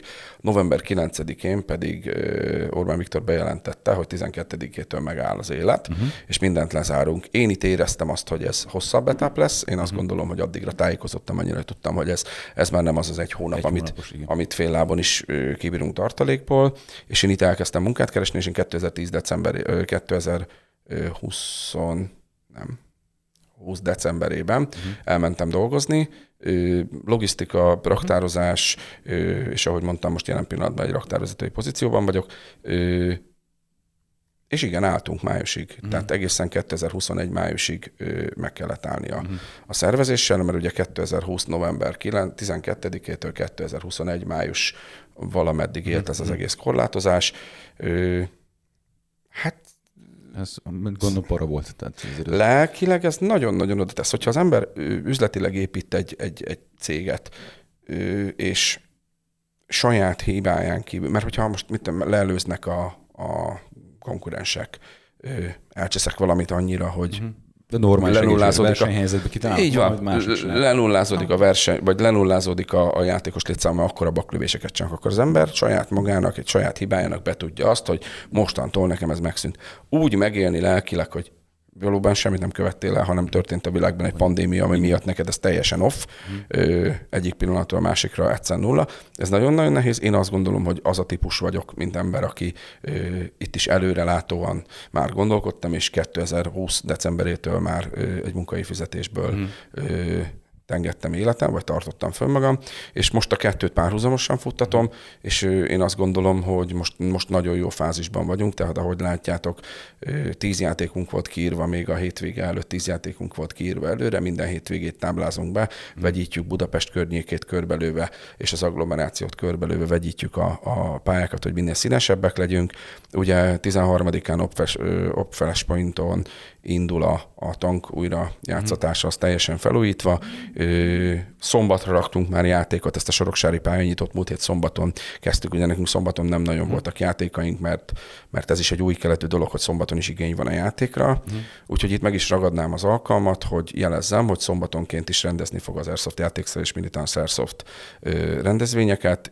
Vannak jelentkezőink saját belső körünkből a szombati játékszervezésre, de ha valaki esetleg úgy gondolja, hogy ő játékszervezőként uh-huh. egy jó csapatban betanítva minden apró részletére megpróbálná magát, akkor akár egy-két főt egy-egy szombati játék lebonyolítására természetesen megállapodva üzletileg, uh-huh. fizetésileg mindenhogyan keresünk, tehát hogyha valaki gondolja, akkor nálam jelentkezhet, akár az Airsoft játékszervezés Facebook oldalra írva, akár az ott kiírt telefonszámon, az a magát privát számom, uh-huh. az ott saját privát telefonszámon felhívva üljünk le és beszéljük jó, meg. Hát, gyerekek, hajrá, hajrá, mert amúgy, amúgy jó dolog játékot szervezni. Tehát egy, jó, figyelj, játéketikai kérdés mindenkitől megkérdezem, főleg ugye a larpos játékoknál, állakbározás, öngyilkos merénylet, emberek felkötése, ugye ez mind játékszimuláció, aktuál politikáról van szó, valahol ez megtörténik, tényleg emberek halnak meg ebbe, újságírók, elfogott katonák, turisták, és nagyon-nagyon sok-sok civil. Játéketikailag te ezt hova teszed? Kell, lehet állakbározni, hogyan, hogyan állsz ehhez a kérdéshez? Mm, egy, egy, egy, egy, hát remélem, hogy ez logikusnak tűnik, egy, egy olyan oldalról közelítenem meg, hogy mi egymásra lövünk. Uh-huh. Amit az életben az emberek háborúban tesznek, ami egy elítélendő dolog, ő, ugye éles fegyvert fognak egymásra, és ott az egyik oldalon valaki valójában megsérül, vagy uh-huh. esetleg meg is hal. Uh-huh. Mi ezt imitáljuk, mert elszoftozunk.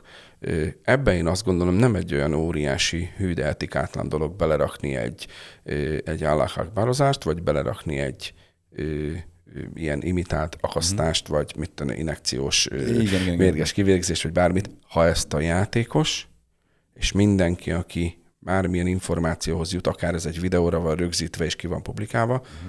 ha ezt egyértelművé teszi az a szervező, hogy ez egy imitáció, mm. ez egy játék, itt mi csak larpolunk, tehát mm. egy szerepjátékot játszunk el, Összességében senkinek nem kívánjuk a halálát, senkinek nem kívánjuk a sérülését, senkit nem kívánunk, hogy elnyomásba éljen, akár ö, vallási nézetek miatt, vagy bármi. Ha ez normálisan le van kommunikálva, hmm. szerintem ez nem jelent problémát. Jó, jó, rendben, tök jó. Ö, szoftver és massz. Ö, Régi a, szoftver, szerinted kell nem kell kellene újulnia? Te ugye ott vagy ugye játékszervező, ott írott ki hivatalosan is, tehát nem költöztél át igazából a, a Facebookra, vagy a Makra, a Magyar Airsoft közösségre. Hm. Hogy gondolsz most a, a, a szoftverre? Ö, Igen, egy régi PHBBB 3-as fórum. Ez teljesen igaz. Regisztrációval van némi probléma, nem jön vissza a regisztrációs e-mail, de ettől függetlenül, nem, amúgy nagyon durva. de ettől függetlenül be tudsz lépni. Tehát te most beregisztrálni egy vadonatúj nicknévvel, mm. és várnál egy visszaregisztráció, vissz, regisztrációs visszaigazoló e-mailt, a visszaigazoló e-mail valamiért nem jön ki ez a tapasztalat a legutóbbi mm. időben, de ettől függetlenül azt a felhasználót tudod már használni. Mm. Tehát vannak ezek a hiányosságai, de én azt gondolom, hogy szoftver nélkül nem tartanánk ott, ahol most tart az Airsoft. Uh-huh. Ez az egyik. És a másik, hogy MASZ nélkül óriási káosz lenne. Uh-huh. Tehát ja, akkor itt a masszról is lehet beszélni, igen. Tehát Így van. Én egy, én egy óriási MASZ párti szervező vagyok, uh-huh. mert én leborulva a hálás köszönet annak, aki időt, energiát fektetett abba, hogy az Airsoft játék körüli összes szabályt és gondolatot, ami a fejébe volt, és többekkel vagy ennek a csoportnak, akik leírták, és megvitatták, hogy ez pedig így kerüljön bele, ez pedig úgy kerüljön bele. Én nagyon-nagyon hálás vagyok nekik, mert van mihez igazodni, uh-huh. van, egy, van egy nagyon egyszerű követelmény, kiírom ezt a rövid rövidítést, hogy MASZ 2015, és mindenki, aki játszani akar, az nézzen utána, hogy ez pontosan mit mhm. tartalmaz, és ezek szerint próbálja meg a játékot lebonyolítani én, én azt gondolom, a szoftverre, hogy hogy lettem játékszervező, egy érdekes történet, mm. mert ott egy ilyen szavazás, meg stb. stb. Itt azért ez egy egész nehéz dolog, mert ott érdekek sérülnek mm-hmm. mindenhogy, és én felettem kérve. Tehát miután a 412 fős Hú, mi volt kis kullacházán az első játék, amit nem emlékszem a játék címére. Mindegy, 412-en voltak, amin a TV2 aktív ö, című műsorba is uh-huh. lejátszódott. Ha esetleg van kedvetek ide bevágni, akkor uh, hétvég, utána nézek. Hétvég, hétvégi uh-huh. katonák a TV, TV2 erre. aktív, uh-huh. és akkor uh, ott kim volt a TV2 aktív, forgatott, stb. stb. Miután ez a játék lezajlott 410 akárhány fő megjelenővel, TV2 aktív uh, kint lévő riporttal, uh, jelenlévő, ugye nem csak mentőápolóval, hanem ott pirotechnikai eszközt is használtunk, amihez Piro 3-as pirotechnikus kellett, aki uh-huh. ezzel foglalkozhat, ilyen tűzijátékokat tudnak uh-huh. ők kilőni, uh-huh. stb. Az jelen volt, és minden egyéb. Utána történt egy felkérés, amin, amin felkértek, hogy a mindenféle sok macer ellen, ami, vagy mellett, ami a szoftveren megy, látják azt, hogy mennyire aktívan tudok játékot szervezni, és ugye folyamatosan Brown támogatása uh-huh. kellett még akkor hozzá, Igen, és, és ugye felkért Boldog vagy a közösség nevében Boldog hívott fel, hogy megadnák a játékszervezői posztot, hogyha ha én is úgy gondolom, hogy szeretnék, akkor már volt talán egyszer vagy kétszer ilyen félig megszavazott vagy leszavazott uh-huh. jelölésem, elfogadtam örömmel, és én azóta is pártolom uh-huh. a szoftvert, és én azt gondolom, hogy nekem a szoftver masszabályzat ugyanolyan kutera kötelességem betartani uh-huh. a játékok szervezésekor, mint amennyire kutya kötelessége a játékosnak a szabályokat betartani a játékon. Mm, jó. Nekem van hova igazodnom fölfelé, és a játékosnak világos, meg világos, csak egy ilyen, ilyen kis ö, zárójeles kérdés. A Titán miért nem kapott úgy játékszervezői ö, titulust a szoftveren? De erről tudsz valamit? Mert hogy ő az ő interjújában mondta, hogy ő mai napig nem írhat ki ö, 50 főnél nagyobbat. 50 főnél nagyobbat, igen, igen, igen, igen. Ugyanezek a politikai Aha, és érdeksérülések, Aha. tehát ez, ez sajnos nem hiszem, hogy olyan nagy titkot mondok el, Aha. hogy ugye ott egy, azt hiszem, százszázalékos arányú szavazat kell minden szervezőtől ahhoz, hogy megkapja, hogyha egytől, vagy kettőtől, vagy háromtól nem kapod meg, akkor már nem lehet, stb. stb. Van ennek egy ilyen szabályzata, Aha. ami nem biztos, hogy a, hogy a legtökéletesebb, de ez van, ezt tudomásul kell venni. Jó. Na most felteszek egy buktatós kérdést. Igen. Nyitnál le Magyarországon Airsoft voltot? Már nyitottabb, köszönöm. Nyit, nem. Nyitnál ma, tehát mai fejjel nem nyitnál. Nem. Miért nyitottál akkor annó? Annak idején militáns shop beszéljünk erről, kivel, hogyan, hogy jött az ötlet, mi változott meg, akkor miért érezted azt, hogy ebbe anyagilag, szakmailag mindenhogyan beszállj, és, és elkezd egy boltot nyitni, és ma miért nem tennéd ezt? Ö, talán a, a legegyszerűbb. Brownnal indult az egész történet, Brownnal volt, hogy említettem már uh-huh. az mhm. előzőekben, Brownnal, hogy, hogy, hogy nyissunk egy boltot és fussunk neki. Uh-huh. Aztán ugye jött ott egy másik történet, hogy nekem egy komoly üzleti ajánlatot kaptam 10 milliós csendes társi tőkével, hogy akkor nyissunk boltot. Én azt gondolom, hogy belefutottam, nem volt rossz ötlet, és 2015. decemberében 9,8 milliós nettó forgalmat tudott lebonyolítani a Vecsési és a Keleti Front együtt, mm. tehát a két Airsoft volt együtt, ami én azt gondolom, hogy egy rendkívül jó dolog, és abból szépen egy normál fizetést nyit, a tulajdonosnak is ki lehet venni ilyen forgalom mellett.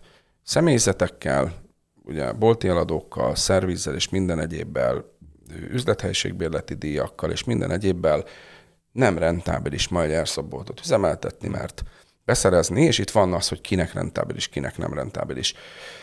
Mi változott azóta amúgy? Tehát uh, hol lehet megfogni azt, hogy, hogy akkor rentábilis? Tehát a, megváltozott a piac, túlságosan uh, dominálnak a, a külföldi weboldalak? Uh... Ez az egyik, hogy túlságosan dominálnak a külföldi weboldalak, és ami a kritikus pont volt, amikor a Militant Shop uh, átcsapott abba, hogy a, a megériből, meg a szépen haladunkból a, a negatívba és a lefelé ágba, az az, hogy valamikor 2016. január vagy februárjában a Facebook és a Google egyszerre elkezdte tiltani uh-huh. az airsoft fegyverek reklámozását. Sem és a Facebookra... Ebben a pillanatban született meg amúgy, igen, akkor, akkor születtünk meg mi is. Még nem az Armory, csak a, a az Airsoft bazár, igen. Így van. Igen, ez volt az a, az a rés, amikor azt tudtuk mondani, hogy semmit nem lehet a Facebookon, akkor... akkor hát ekkor, ekkor volt, volt az, a, az a nagyon jó pörgő Facebookos adok-veszek oldala. Igen, igen, igen, igen. Tehát az is megszűnt, azt letiltotta egy az egybe, mm. de az Airsoft, a, a Militant Shop Facebook oldal, ami 15.200 követővel ott mm. áll, próbálom egyébként megint egy felkérés, ha van ki, valaki, aki nagyon zseni Facebookban, mm. azt kérem keressen meg, megfizetem neki egy volt Militant Shopos Facebook oldalt, össze szeretnék vonni az Airsoft játékszervezés oldallal, mm. az, a leírt paraméterek 99,99%-a ugyanaz ugyanazon a néven, ugyanazzal a tulajdonossal, ugyanazzal a minden, és nem engedi mm-hmm. összevonni a Facebook, tehát Igen. ha valaki tud... A, a, az izé után, majd a műsor után itt a szerkesztő úr, a zsák majd nagyon rázza a fejét. Mi is megszívtuk, az Airsoft bazárt szerettük volna ö, átneveztetni Toy Wars Armorivá, mert azért hát pár év munkánk azért benne Így van. van. rengeteg poszt, nem sikerült, nem lehet. Jártunk utána, én mondtam Csimnek, hogy még egy e-mailt próbáljuk már meg, és nem lehet. Nagy levegőt kellett venni, és el kellett kezdeni előről az egészet. Mm. Rettenetesen idegesítő dolog. Tehát, na jó, egy picit nézzünk bele a bolt életébe, mert engem ez nagyon érdekel. Akkoriban, pár, jó pár évvel ezelőtt. Bocsánat, egy kérdés, Igen? aztán majd tolmácsolod a hallgatók felé. Igen? Ti akkor csináltatok egy Airsoft piac oldalt, ugye? Igen. Leges legelején. Az Airsoft piaca meg volt bízva Tomika, Uh-huh. Addig, míg a Tomikának volt energia, nem született meg a gyerek, stb. stb. stb. addig mentünk, aztán finanszírozni kellett volna a nagyobb tárhely, képek, uh-huh. stb. stb. minden. Mivel, hogy nem hozott úgy, és a Tomikának sem volt már annyi lendülete, energiája a gyerekek, család és minden egyéb uh-huh. életváltozás miatt, így elengedtük, és uh-huh. nem, nem, nem támogatunk. De veletek konkurensként, ugye. A, igen, a, ment a két így van. ideig, igen. igen. Aha, jó. Úgyhogy tehát nekem voltak, egy, voltak ilyen, ilyen lázálmaim, hogy Airsoft volt, ugye amikor mi beszéltünk arról, akkor mi is azt mondtuk, hogy nem lehet ma Airsoft boltot nyitni, én próbáltam másik oldalra állni, hogy legyen legalább valamilyen, valamilyen vitatéma, és ne három perc alatt zárjuk le a 45 perces tervezett uh-huh. podcastet, hogy szerintem nem, nem, nem. De uh-huh. hogy működött egy ilyen boltnak a, a, a működése, a fenntartása, tehát hogy ott állt a kezetekben X akármennyi. 23 millió volt a maximum árukészlet. Hogy rendeltétek ezt be? Tehát, hogy, hogy milyen, hogy állt össze a csapat, leültetek egy asztal mellé, és azt mondtátok, hogy jó, van egy airsoft boltunk, fel kellene tölteni. Tehát a fegyvertől elkezdve a fogaskerékszetten át a rugóig, a, a taktikai mellényig, miből vegyünk, honnan, honnan lehetett ö, ö, rendelni, milyen szabályok voltak, hogy, hogy születtek meg ezek a döntések, hogy most akkor Tokyo Maru legyen, Árész legyen, Sima legyen, D-Boys legyen, ö, hogy, hogy csináltátok ezt? Csak és tehát jelentős részében ö, márka, márka függők voltunk, tehát például egy alkatrészben jelentős részben SS. Uh-huh. A fegyverekben nagyon-nagyon színesnek kellett lenni a spalettának, tehát én azt gondolom, hogy itt a, a, a replikának a, a mit imitál típusa, tehát hogy mondjuk egy amerikai vonalat vagy egy orosz vonalat imitáló ö, fegyverállományod van, pisztolyokban milyenek vannak, mennyi rendkívüliség, és ami nagyon nagy érdekesség, ha lenne Facebook reklámozási lehetőség még mindig fegyverre, vagy mondjuk egy Google AdWords ö, reklámozási lehetőség még mindig fegyverre, akkor elmondok egy nagyon-nagyon érdekes dolgot, szerintem nincs az a fegyver típus, amit nem lehet eladni egy airsoft boltba. Nincs olyan. A legnagyobb mellélövésünket, amit mikor elhoztuk és kivoltuk a dobozba és kivettük, egy Luger, tehát... Hm, tehát igen, ezt akartam kérdezni, volt-e olyan termék, ami rajtatok maradt? Nem, nagyon sokáig lógott a Luger a falon. Aha. A Lugert is elvitték, mert van, aki beleszeret. Aha. Az airsoft fegyver pont olyan, mint az autó. Hm. Oda mész, beleszeretsz, és ha beleszerettél, uh-huh akkor már nem is annyira az árszámít. Igen, már nem is azért- annyira. Igen, de, de azért nem mindegy, hogy meddig áll benne a pénz. Tehát az, azért jó, mondjuk egy. Lugernél azért értelemszerűen, most nem tudom mennyibe került pont az a Luger, hogy mennyi, ne- is menjünk bele, de hogyha ha bevásárolsz mondjuk, nem tudom, 50 darab klasszik armi fegyvert, vagy, vagy ma- marui fegyvert, ami azért nem, nem az alsó kategória, és, és benne áll mondjuk a pénzed mondjuk egy évig, vagy, vagy egy év után még a fele a raktárkészleten van, akkor az- azért az... az, az Ni- ni- Nem, nem, tehát folyamatosan egy pörgő üzlettel dolgoztunk. Uh-huh. Legnagyobb készlet talán 100-110 fegyver volt, amikor a keletit átvettük, ami a legnagyobb készletem volt. Tehát hogy áll össze a bolt, inkább akkor innen közelíteni igen. meg. Logisztikus vagyok, és így raktárgazdálkodási rendszerekben gondolkodom.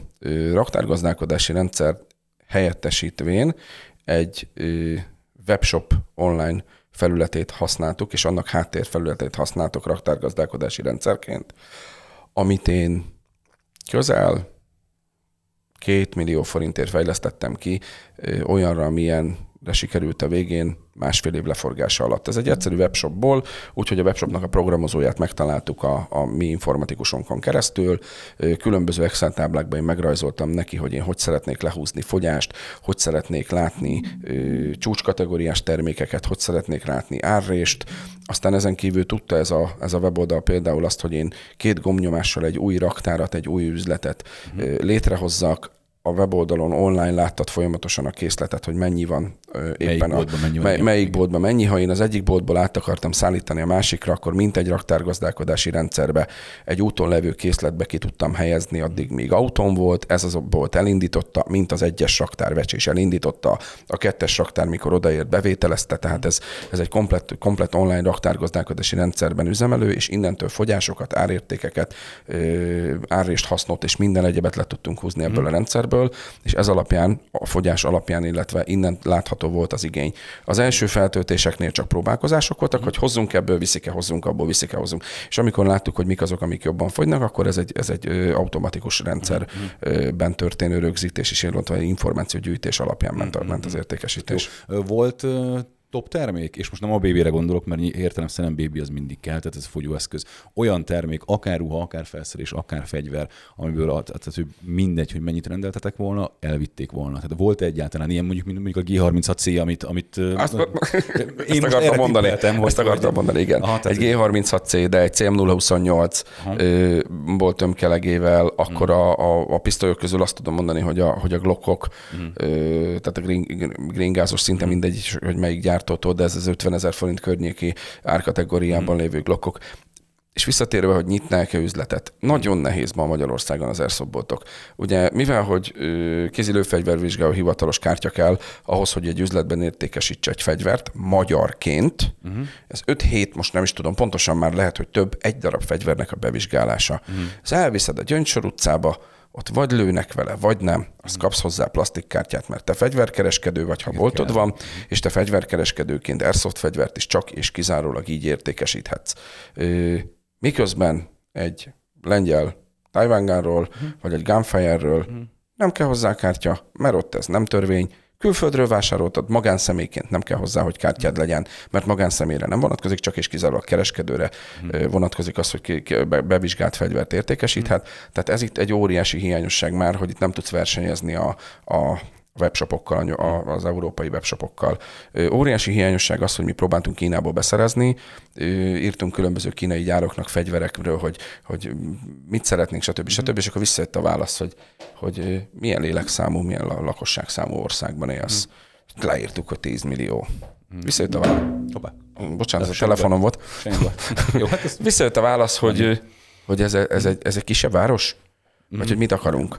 És akkor megszabta a paramétereit, hogy a 12 vagy 24 lábas köbmétert három típusú tegy, fegyverrel megrakva, mert hogy ő többet nem szortíroz, mert uh-huh. mit 250 darab vagy 500 darab a minimum, amit egy típusból uh-huh. meg kell venned, és akkor el tudja indítani a 24 lábas konténert, annak ennyi x millió forint az összege, uh-huh. két hónap az útollét, plusz vámolás, plusz stb. plusz stb. És így ültünk megrökönyödve, hogy három típusú fegyverből igen. vegyek 3000 darabot, Igen. tizen, mit tudom én, hány millió forint, amit fogok itt vele kezdeni. Igen, tehát így nekünk, nekünk a kínai beszerzés ebből a szempontból nem.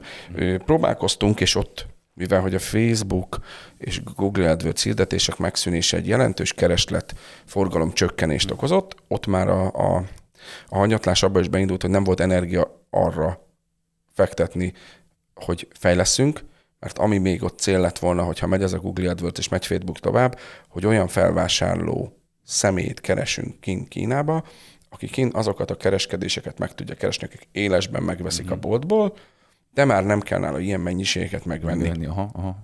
Ez itt sajnos nálunk megállt. Én azt gondolom, hogy a jelen pillanatban kis reklámot csináljunk neki, mert szerintem ő, ő csinálja a legjobban Magyarországon a, az Airsoft ö... Centrum vagy pláza? Pláza. Pláza. Uh-huh. Lengyel Janika nagyon ügyes, én azt gondolom, hogy ő, ő Kínából ilyen felvásárlókkal dolgozik, és mivel, hogy van egy egyéb mm, cége, aki gyártással foglalkozik, importál befelé Kínából különböző termékeket, és a konténert kiegészíti uh-huh. ezek által a fel, azt gondolom, ebben nem vagyok százszerűen biztos, hogy így, így csinálja. Uh-huh. Ő nagyon-nagyon jó áron, és én azt gondolom, hogy most már rettenetesen jó készlettel. Fel, amúgy felírtam a nevét, meg fogjuk keresni egy ilyen face-to-face keretén belül, amúgy, mert ez érdekel, hogy hogy, hogy, hogy működik ma egy, egy bolt, mert mi úgy látjuk, hogy igazából, tehát tényleg a, főleg a lengyel, a két nagy lengyel név.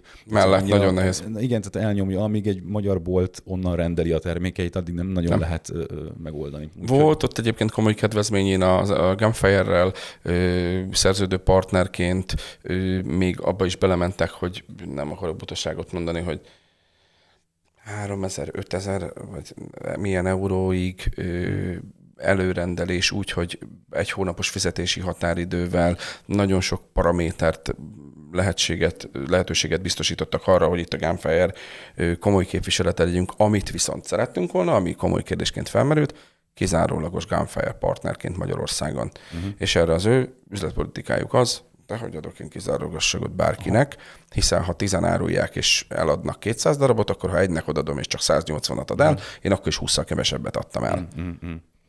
Hát érdekes. Jó. Na, hát figyelj, vegyünk ki nagy levegőt, és hát ugorjunk a Bompatrolra. Azt gondolom, és illetve a Battlegrounds-ra, hát erre a kettő sorozatra, uh-huh. mert azt gondolom, hogy a te játékos karrieredből ez mert muszáj megemlíteni, mhm. mert uh-huh. hogy a csúcsa volt, vagy nem, ezt majd elmondod, hogy hogyan tekintesz erre az időszakra. Aki hát ilyen újonc és, és most kezdett el játszani, igazából ez egy négy részes afgán-amerikai konfliktust feldolgozó először első háromban, aztán javíts ki a tévedek, az első három részben háromnapos volt, tehát péntek, szombat, vasárnap, péntek volt ugye a nulladik nap, Így van. és a negyedik pedig már négy, négy napos volt, csütörtök volt, és akkor két éjszakát lehetett játszani, és hát ez ilyen 520-540 főig duzzadt a négy év alatt.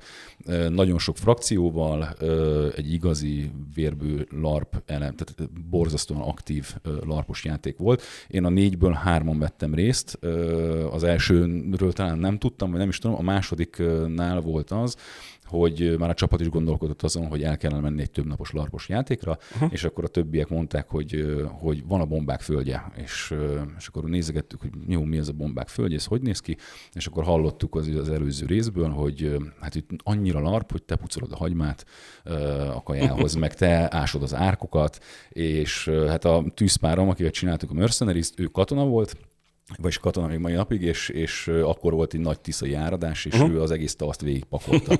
Én meg szakács vagyok, és így egymásra néztük, hogy nem, szeretnék én nem, szeretnék, nem szeretnék azért fizetni, hogy, hogy azt csináljam minden nap, és akkor mondták, hogy de van ez a bombát róla. És akkor így kezdtük, így kezdődött a szerelem egészen aktív, tehát tényleg nagyon ö, ö, aktív játék volt, és azért is emelném ki, mert a játékon kívül, tehát fél évvel a játék kezdete előtt alapvetően már elkezdődtek a frakciók és a, a, a, a főbb emberek között egy, egy ilyen iszonyatos szervezkedés, telefon, e-mail, kikit ver át, hogy, tehát, hogy, hogy sikerült generálnia azon a három napon kívül is egy, egy, egy fél évet. Egy, egy fél évet, igen. És azt gondolom, hogy ez, e, és nem akarom csak erre kihúzni, mert nagyon sok nagyon jó játék van Magyarországon, de a Bombatononak szerintem lehetett volna lehetősége arra, hogy akár nemzetközi szinten is megállja a helyét, x nem tudom hány év múlva. Tehát ez, ez más játéknak is lehetett volna erre lehetősége, szerintem hogy a bombák földjének is lehetett volna erre lehetősége, de, de valahogy nem ment előre, jöttek a számok ezerrel, és akkor egyszer csak Bompatrol 4 ö, hát bezuhant, mint nagyjából a forint pár napja, egy éjszaka alatt, és szerintem nagyon tanulságos. Elpetárdáztuk. Igen, igen, hát egy négy óra alatt elment. Na de ezen a négy órán ment el, vagy nem, na, erre keressük majd egy picit a választ. Kezdjük az elején. Tehát kinek volt az ötlete? Miért lett Bompatról, és, és kinek az ötletéből pattant ki? Tehát bombák, bombák földje Dokihoz köthető. Aztán Mhm. ott valamiért abban az egész sportegyesületben ö, a Doki kiszállt, valamilyen módon ott megszűnt a kapcsolat, viszont Dokinek a bombák földje játék, mint ötlet, ö, továbbra is a fejébe volt, sok pukkanással, és ö, hatalmas nagy csinnadrottával. A, a, a Doki egyébként ö, grafikus marketinges, tehát ilyen plakát és minden egyéb molinóba rendkívül jól otthon van, ö, és az ő ötlete volt, és ő keresett meg azzal, hogy akkor ö, csináljunk egy bomb patrolt. Uh-huh. Ezt miért nem egyedül csinálta? Tehát, hogy miért, miért akart társulni vele? Csak. Rocky jól lát üzletileg, akkor én voltam a legkeresettebb játékszervező, lehet, hogy most is, de, de akkor magasan, Aha. és ő, ő, ő azt mondta, hogy ő hozza az ő ötletét, és ő, én meg hozzak hozzá szervezet logisztikát uh-huh. és komoly létszámot. Uh-huh. És szerintem a kettőnk neve csatlakozva az hozta azt a létszámot, hogy már az elsőn is 300 uh-huh. valamennyi körül voltunk. Ö, Azt nem tudom, tudjátok-e, hogy ugye ez a Monori motocross pályán volt. Igen. Ugyanaz a csendes társ, aki az Airsoft üzletekben segített hátulról, ugyanaz egy 3,5 milliós beruházással hordta oda a katonai faládákat, Igen, és épített épített belőle volt. rettenetes mennyiségű fedezéket, épületet és stb. katonai ládából. Tehát ott ö, 3200 darab nagyméretű katonai láda került oda szállításra. Tehát itt azt hiszem, hogy 17-szer fordult egy, egy 7,5 tonnás teherautó, mire a ládákat eldepozta. Ez csak az odaszállítás. Kedves hallgatók, ezt úgy kell elképzelni, hogy mi ezt a Bompatrol 2 láttuk, tényleg katonai faládákból volt megcsinálva a bank, a Hassan, a, a, a ilyen favellás jellegű. Punjab Camp. Igen, igen. az amerikai bázis. És igen, mi is néztük, hogy ez hogy, a, ez ki Három össze? hónapig, három hónapig ö, 12 alkalmi munkás lett oda kiszállítva, és ö, ez, a- ez a csendes társ, ez folyamatos munkafelügyelettel, tehát úgy képzeld el, hogy a nyári nagy meleg végén, mert ezt nyáron építették, a harmadik hónapra már, mint itt ez a kóláspalacban a kóló olyan feketére volt égve a naptól, mert hogy ő ott kénkercsölt, és nap mint nap végig És az utána össze lett pakolva? Vagy az, az első kettőnél ott kint maradt? Ez hogy, hogy történt az? Na, ez a Monori pálya is érdekesség volt. Ez egy cross- pálya, és mi azt kaptuk, hogy ezre, meg erre, meg erre, meg erre a területre építhetsz, mert ezt a crossosok nem használják. Uh-huh. Fölépítettük. Megcsináltuk rajta a játékot, mindenki élvezte, majd jöttek a nehézségek, oda akarok egy oválpályát csinálni, onnan kompletten bankoston minden este telepíts már odébb. Uh-huh.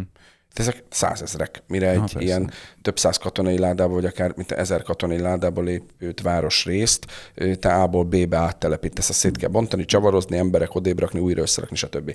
Még kétszer odébb telepítettük kérésnek megfelelően, az utolsónál mondtuk azt, hogy azt csinálsz a ládákkal, amit akarsz, mert hogy nincs az a pénz, amit azt meg tud termelni, az a láda, a- ha te minden két hónapban vagy fél évben azt a területet most oda, onnan szed le, most oda pakold át, most oda pakold át, Ezért voltam úgy a, a, a kettő és a három között A területváltás. A területváltás. Tehát, hogy eredetileg maradt volna ezen a motocross pályán Így van, a, így van, így van, így van. Csak annyi nehézségbe ütköztünk már ezen a motocross pályán a tulajdonossal, hogy úgy döntöttünk, hogy nem. Ráadásul őt elment abba az irányba, hogy ott valami Európa bajnokságos ö, forduló is zajlott motocrossba, ahol már mi tényleg nagyon össze kellett, hogy pakoljunk, és, és Mhm. a, a végeredmény az lett, hogy mondtuk, hogy mm, oké, okay, tőlünk aztán azt csinálsz vele, amit akarsz. Tehát. Aha, aha. elég. Ö, ennyit így az elejéről Doki ötlet, én azt gondolom, hogy meglovagoltuk, szárnyaltunk, nagyon jó ment. A kettőnél volt, azt hiszem az az ötlet részemről, hogy elarposítsuk el úgy, hogy a péntek délutánban nem, szombaton eligazat, mert pénteken volt a nulladik nap, Nulladik szombati nap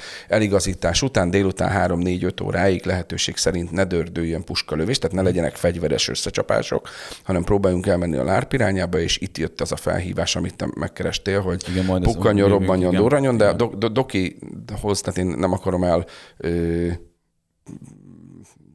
söpörni az, a, az érdemet a dokitól, hogyha hazavívott, tehát az egész pukkanjunk, durranjunk, stb. stb. ez doki. A bombák mm. földjéből hozta, én ott nem is voltam jelen az elsőknél, mm. talán a, az utolsó bombák földjére, mint valamelyik oldalparancsnok meg voltam hívva, és az az oldal az mm. rettenetes örömmel ilyen 70-80 fővel egy, egy nagyon-nagyon komolyat játszottunk, tehát ott én szárnyaltam, mint oldalirányító és larpos, és ö, utána ugye nekifogtunk ö, ö, Bompatrol, Bompatrol, én azt gondolom a második volt az, amikor ezt a nagyon komolyan átteresztő pontos igazoltatásos, és Igen, ott az egy, az egy azt, nagy élmény a, a legnagyobb élmény, amit én láttam, mint szervező. Uh-huh.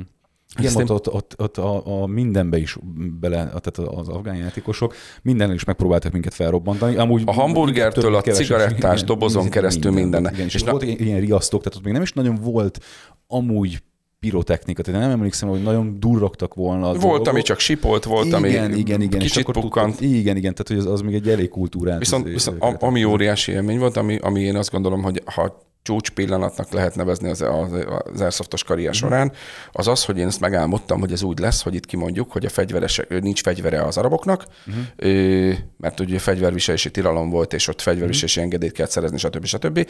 És ezt a délutáni játék kezdetétől egészen délutánig, tehát 11 órától egészen délután 4-ig, 5-ig húzzuk el úgy, hogy csak és kizárólag ilyen robbanás-robbantás imitációk, uh-huh. átteresztő pontok, a közlekedések, stb. És az amerikai katonák kimentek lazán fegyvert lóbálva az átteresztő pontokhoz, olyan lazán véve ezt az egészet, hogy ők szinte sérthetetlenek, fegyverek csak náluk vannak, és, és majd ő. Aztán jött a meglepi. Jött a meglepetés, minden is robbant, és minden amerikai átteresztő pontra szolgálatos katona, aki ki lett vezényelve, 10 perc után jött vissza felrobbantva az egész raja, meg csapata, meg minden, és így az amerikaiaknak fülük farka lógott, hogy úristen, mi lesz ebből, majd rájöttek, ott, gondolom jött az ötlet a, a játékosok között, hogy 15 méterre már megállsz, meg letérdesz, meg hason vagy, meg minden. Valahogy, valahogy muszáj volt reagálni a dolgokra. Annyira életszerű volt, és ez a csúcspont. Uh-huh. Amikor én azt láttam, hogy az amerikai katonának remeg az elsütő billentyűn az ujja, uh-huh. mert minden rezzenését figyeli annak az arabnak, miközben, mint a valós életben, Igen. hogy az úgy nem mozduljon, és hátra tegye a kezét, és stb. És olyan felkészültség, és olyan életszerű volt az. Uh-huh. Nekem a, a játékban, ha larp, akkor uh-huh. Igaz, hogy játszunk, de azt játsszuk el a lehető legélethűbben, uh-huh. vagy a legvidámabban. Uh-huh. És ez egy nagyon nagy pozitívum volt, uh-huh. amikor én láttam igazoltatni úgy azokat, és ez az én ötletem volt, tehát uh-huh.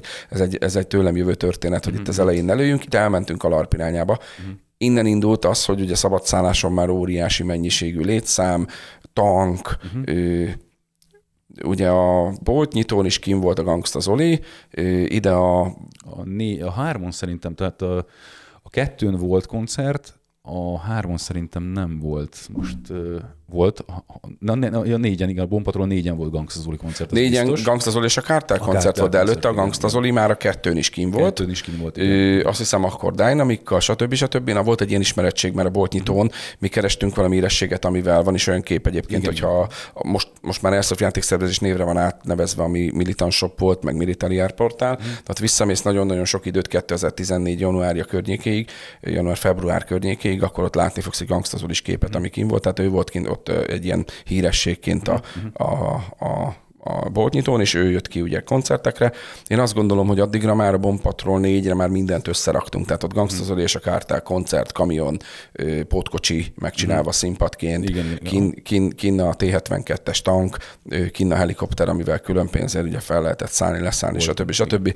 Óriási, rengeteg frakció, rettenetes sok előkészület. Igen, ezt akartam kérdezni, ki volt a, a, a, tehát kinek az ötletéből jött az leges legelején az, hogy ennyi frakció legyen. Tehát, hogy ugye volt, voltak afgán civilek, voltak kereskedők, volt PMC, volt az afgán hadsereg, afgán- security, rendőrség, ISF. Jelentkeztek be a csapatok és, és létrehozták. Ezt magatok generáltátok, játékosok.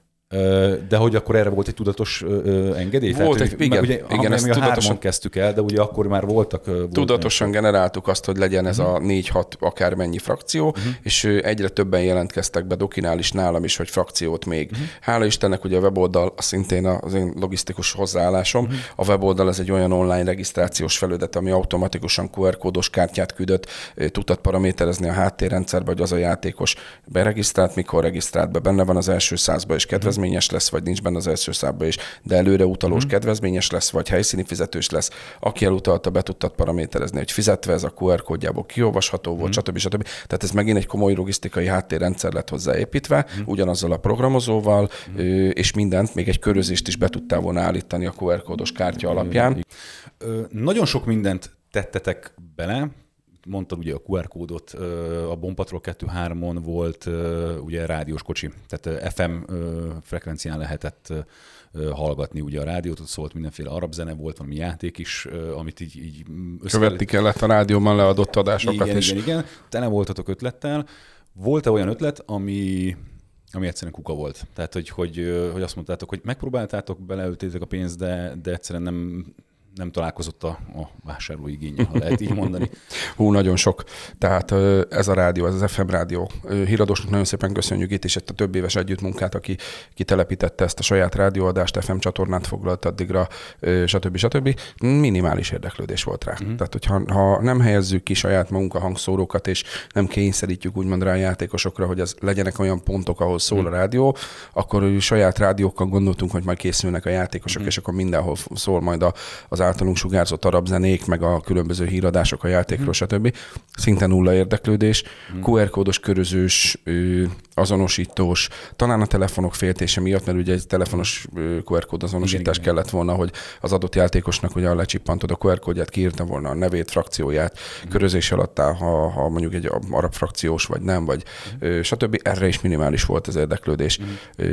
Nagyon nehéz volt a beléptetést is internet hiányában, mondjuk amikor szabadszállásra áttelepültünk ezen a QR kódon keresztül létrehozni, mm. vagyis megvalósítani, mert, mert ugye normál internet kapcsolat hiány ez egész nehezen ment, de alapból a rendszerből tudtuk azért követni azt, hogy pontosan hány játékos lépett be, mikor mennyien vannak a pályán, kik azok név szerint, ahhoz csatlakozott egy, egy normál adatbázis, ami telefonszámmal, minden egyébbel, összeglehúzható volt belőle, hogy, hogy milyen összegben léptek már be a játékosok, ki milyen játékdíjért, tehát nagyon jól összepattintott történet volt ez, és én azt gondolom, hogy ahogy mondtam, kérdezted az elején, hogy a játékszervezésnek mi a lényege, azt mondtam rendszerezés. Uh-huh. Ez is egy nagyon jó rendszerezett történet volt amire, amire fel voltunk, tehát szinte mindenre fel voltunk készülve, és tök jól működött, tök jól üzemelt ez, a, uh-huh. ez az egész beléptetés és folyamat. Uh-huh. Ö, mennyi idő alatt, tehát hogy a, a rádiósz kétszer volt, ha jól tudom, játékon. Ilyenkor, ez most nem csak a bombapatról, hanem amúgy mindenre igaz, de most vegyük a bombapatról aspektusát, tehát hogy valamit kipróbáltok, nem működik. Mennyi idő alatt veszitek le? Tehát, hogy adtok neki mondjuk még egy évet, kisebb játékokon adsz neki, hát még két-három játékot, hát ha mondjuk ugye be, mi interjún kívül beszélgettünk ugye a Battletech rendszer. Így van, pont ez jutott eszembe. Igen, még a Brown is próbálkozott vele, mi imádtuk volna, hogyha nem csak mi használjuk. Tehát mennyi ezeknek az ötleteknek a, a, a lefutás futási ideje? Ez attól függ, hogy mennyire válik be. Tehát ö, itt például a rádiót azt egy nagyon-nagyon jó üzleti és baráti kapcsolat hozta a híradóson keresztül. Ő rendkívül aktív játékos volt egyébként a, a bompatrolokon, és, és nagyon-nagyon szerettük, tehát ő, ő ezt hozta magával, és e, ennek adtunk két-három évnyi esélyt. Hm. Ő, annak ellenére, hogy nem ment úgy, nem volt egy olyan nagy költség, nem volt egy olyan nagy ráfordítás, és gondoltuk, hogy lehet, hogy évek alatt majd fejlődik oda. Hm. Ha valamiben sokkal több energiát raksz, pénzt, időt áldozol arra, hogy ez a QR rendszer tudja, leprogramoztatod, stb. stb. és nulla nem válik be, mm. akkor mondjuk a QR kód is hagytunk neki időt, mert utána, hogy kifejlesztettük, onnantól fenntartási költsége már nem volt. Nem volt aha. Viszont például Battletech rendszerrel tudok olyat mondani, hogy ugye hónapokig készültünk Battletech rendszerre egy Percentimine játékon, az is talán 250-300 fő körüli játék.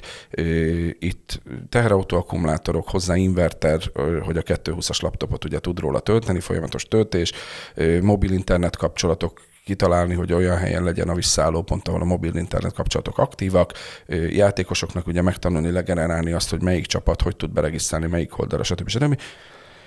És hát amikor készülsz erre 5-6-8-12 órát. Ezek soha nincsenek meg, ezeket soha nem vezetek statisztikát, mm-hmm. hogy én pontosan egy ilyen projektben mennyi, mennyi időt fektetek bele.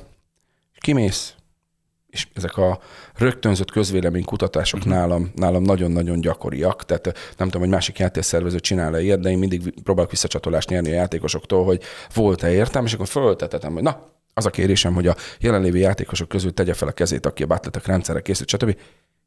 12 kéz. Jaj, aha. Tehát 250 játékosból aha. 12-16, most hmm. ez az, is az évek ugyanabból a frakcióból, tudom, hogy ugyanabból az oldalból, de jó 12 embernek. Így, és akkor másik. ezt aha. például azonnal elvetettük. Aha, Tehát aha. én nem akartam többet a, mit tudom én, 95 amperórás 28 kilós akkumulátorokat depozni, hozzá az invertereket depozni, hozzá a laptopokat depozni, hozzá minden egyebet, de hogy akartam, hát ha nem nincs igény rá a játékosok részéről, akkor én azt gondolom, hogy fölösleges vele kilódni. Ha megnézed, custom mapos, tehát custom map ez egy alkalmazás, ő, ugye a, a Google-nak van ez a, a Google earth amivel lehet ráhúzni ilyen rajzolt térképet adon, a, az adott koordinátákra, ha az megfelelően megrajzolva, és akkor egy ö, custom map nevezető programon, most ezt Androidon tudom mondani, Androidon fut ez a program, iOS-en nem tudom, hogy mi a program, de amivel ezek a KMZ kiterjesztésű fájlok futathatók, de online látod GPS ö, alapon látod, hogy hol jársz épp a térképen, és hogyha mondjuk nem vagy tisztában az adott pályával, akkor is be tudod rádiózni az oldalparancsnokodnak, hogy a India 2-es mezőben vagyok. Uh-huh. Évekig csináltam, mert nem egy nagy ráfordítás. Tehát fogom, előveszek egy Google Earth-et, megkeresem az adott területet, kezek hozzá egy lefedőképet, azt tökéletesen ráillesztem, utána mentem egy KMZ fájlba, és azt a, az adott KMZ fájlt publikálom valahol, ami letölthető, és a Custom Map alkalmazása használta. Nincs Ciri. rá érdeklődés. Aha. Egyrészt megértem, persze minden a játékosok 90%-a járt már és ismeri.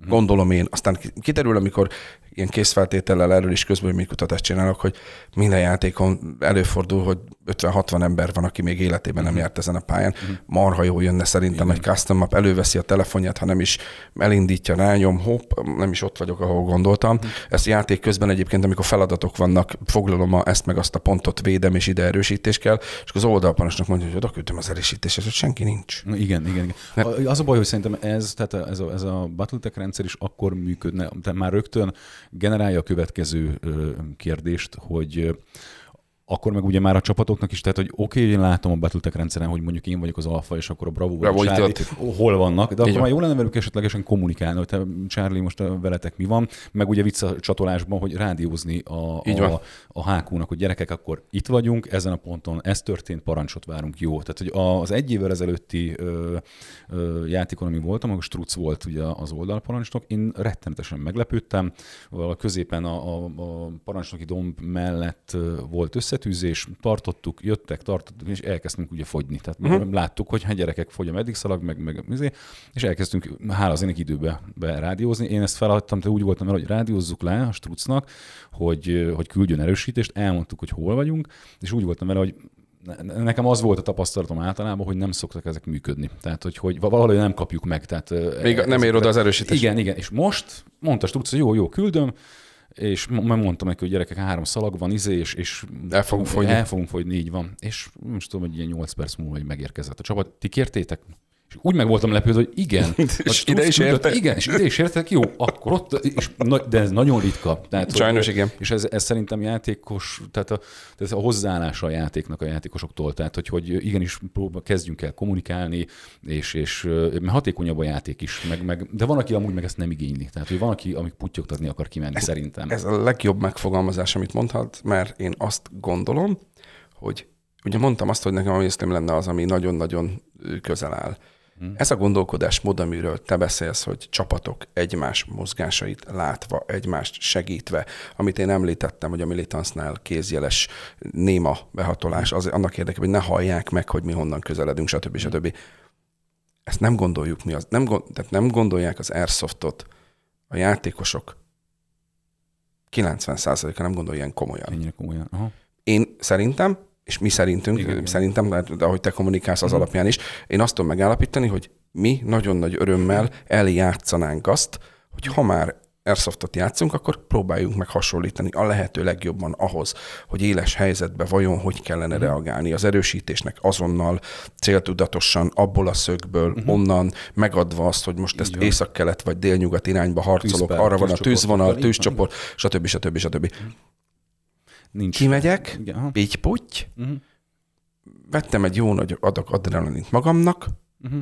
És ugye ennyi elég. Így van. Tehát, nincs, nincs tovább. Így van. Na jó, térjünk vissza a, a, a bombpatrolra.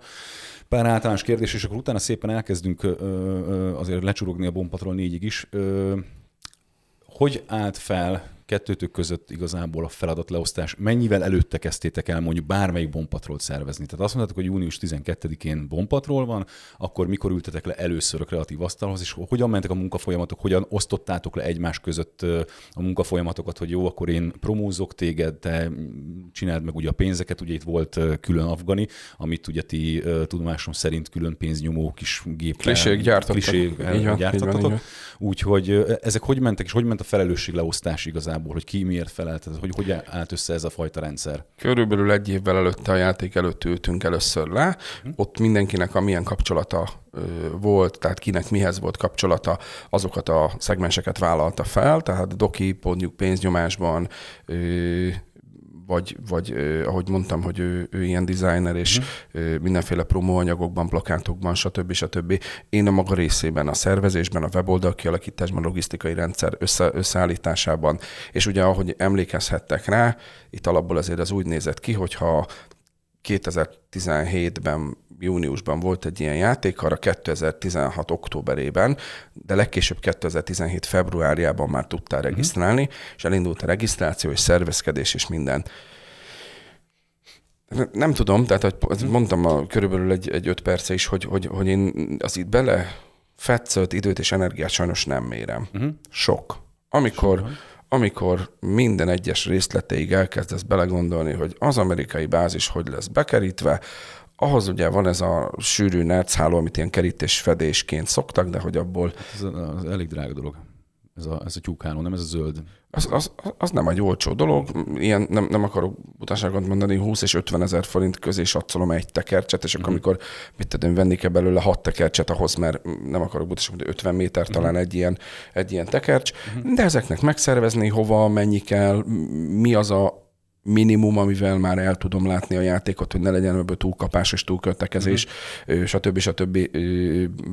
egyeztetgetés, hogy ki mire költ, mik azok a, mik azok a kulcspontok, ahol, amit ne engedjünk el, amit muszáj, amit nem muszáj, és, és tényleg mindenki szervezte azt gondolom havi egyeztetés, uh-huh. tehát havi egyeztetés azzal, hogy én itt tartok, én itt tartok, én itt tartok, mi a hiányosság, még fő pontok meghatározása, hogy na, ennek még életbevágóan kész kell lenni egy hónapon belül ahhoz, hogy el tudjunk indulni. Helyszínre való kivonulás, ebbe a doki egyébként sokkal-sokkal jobb volt.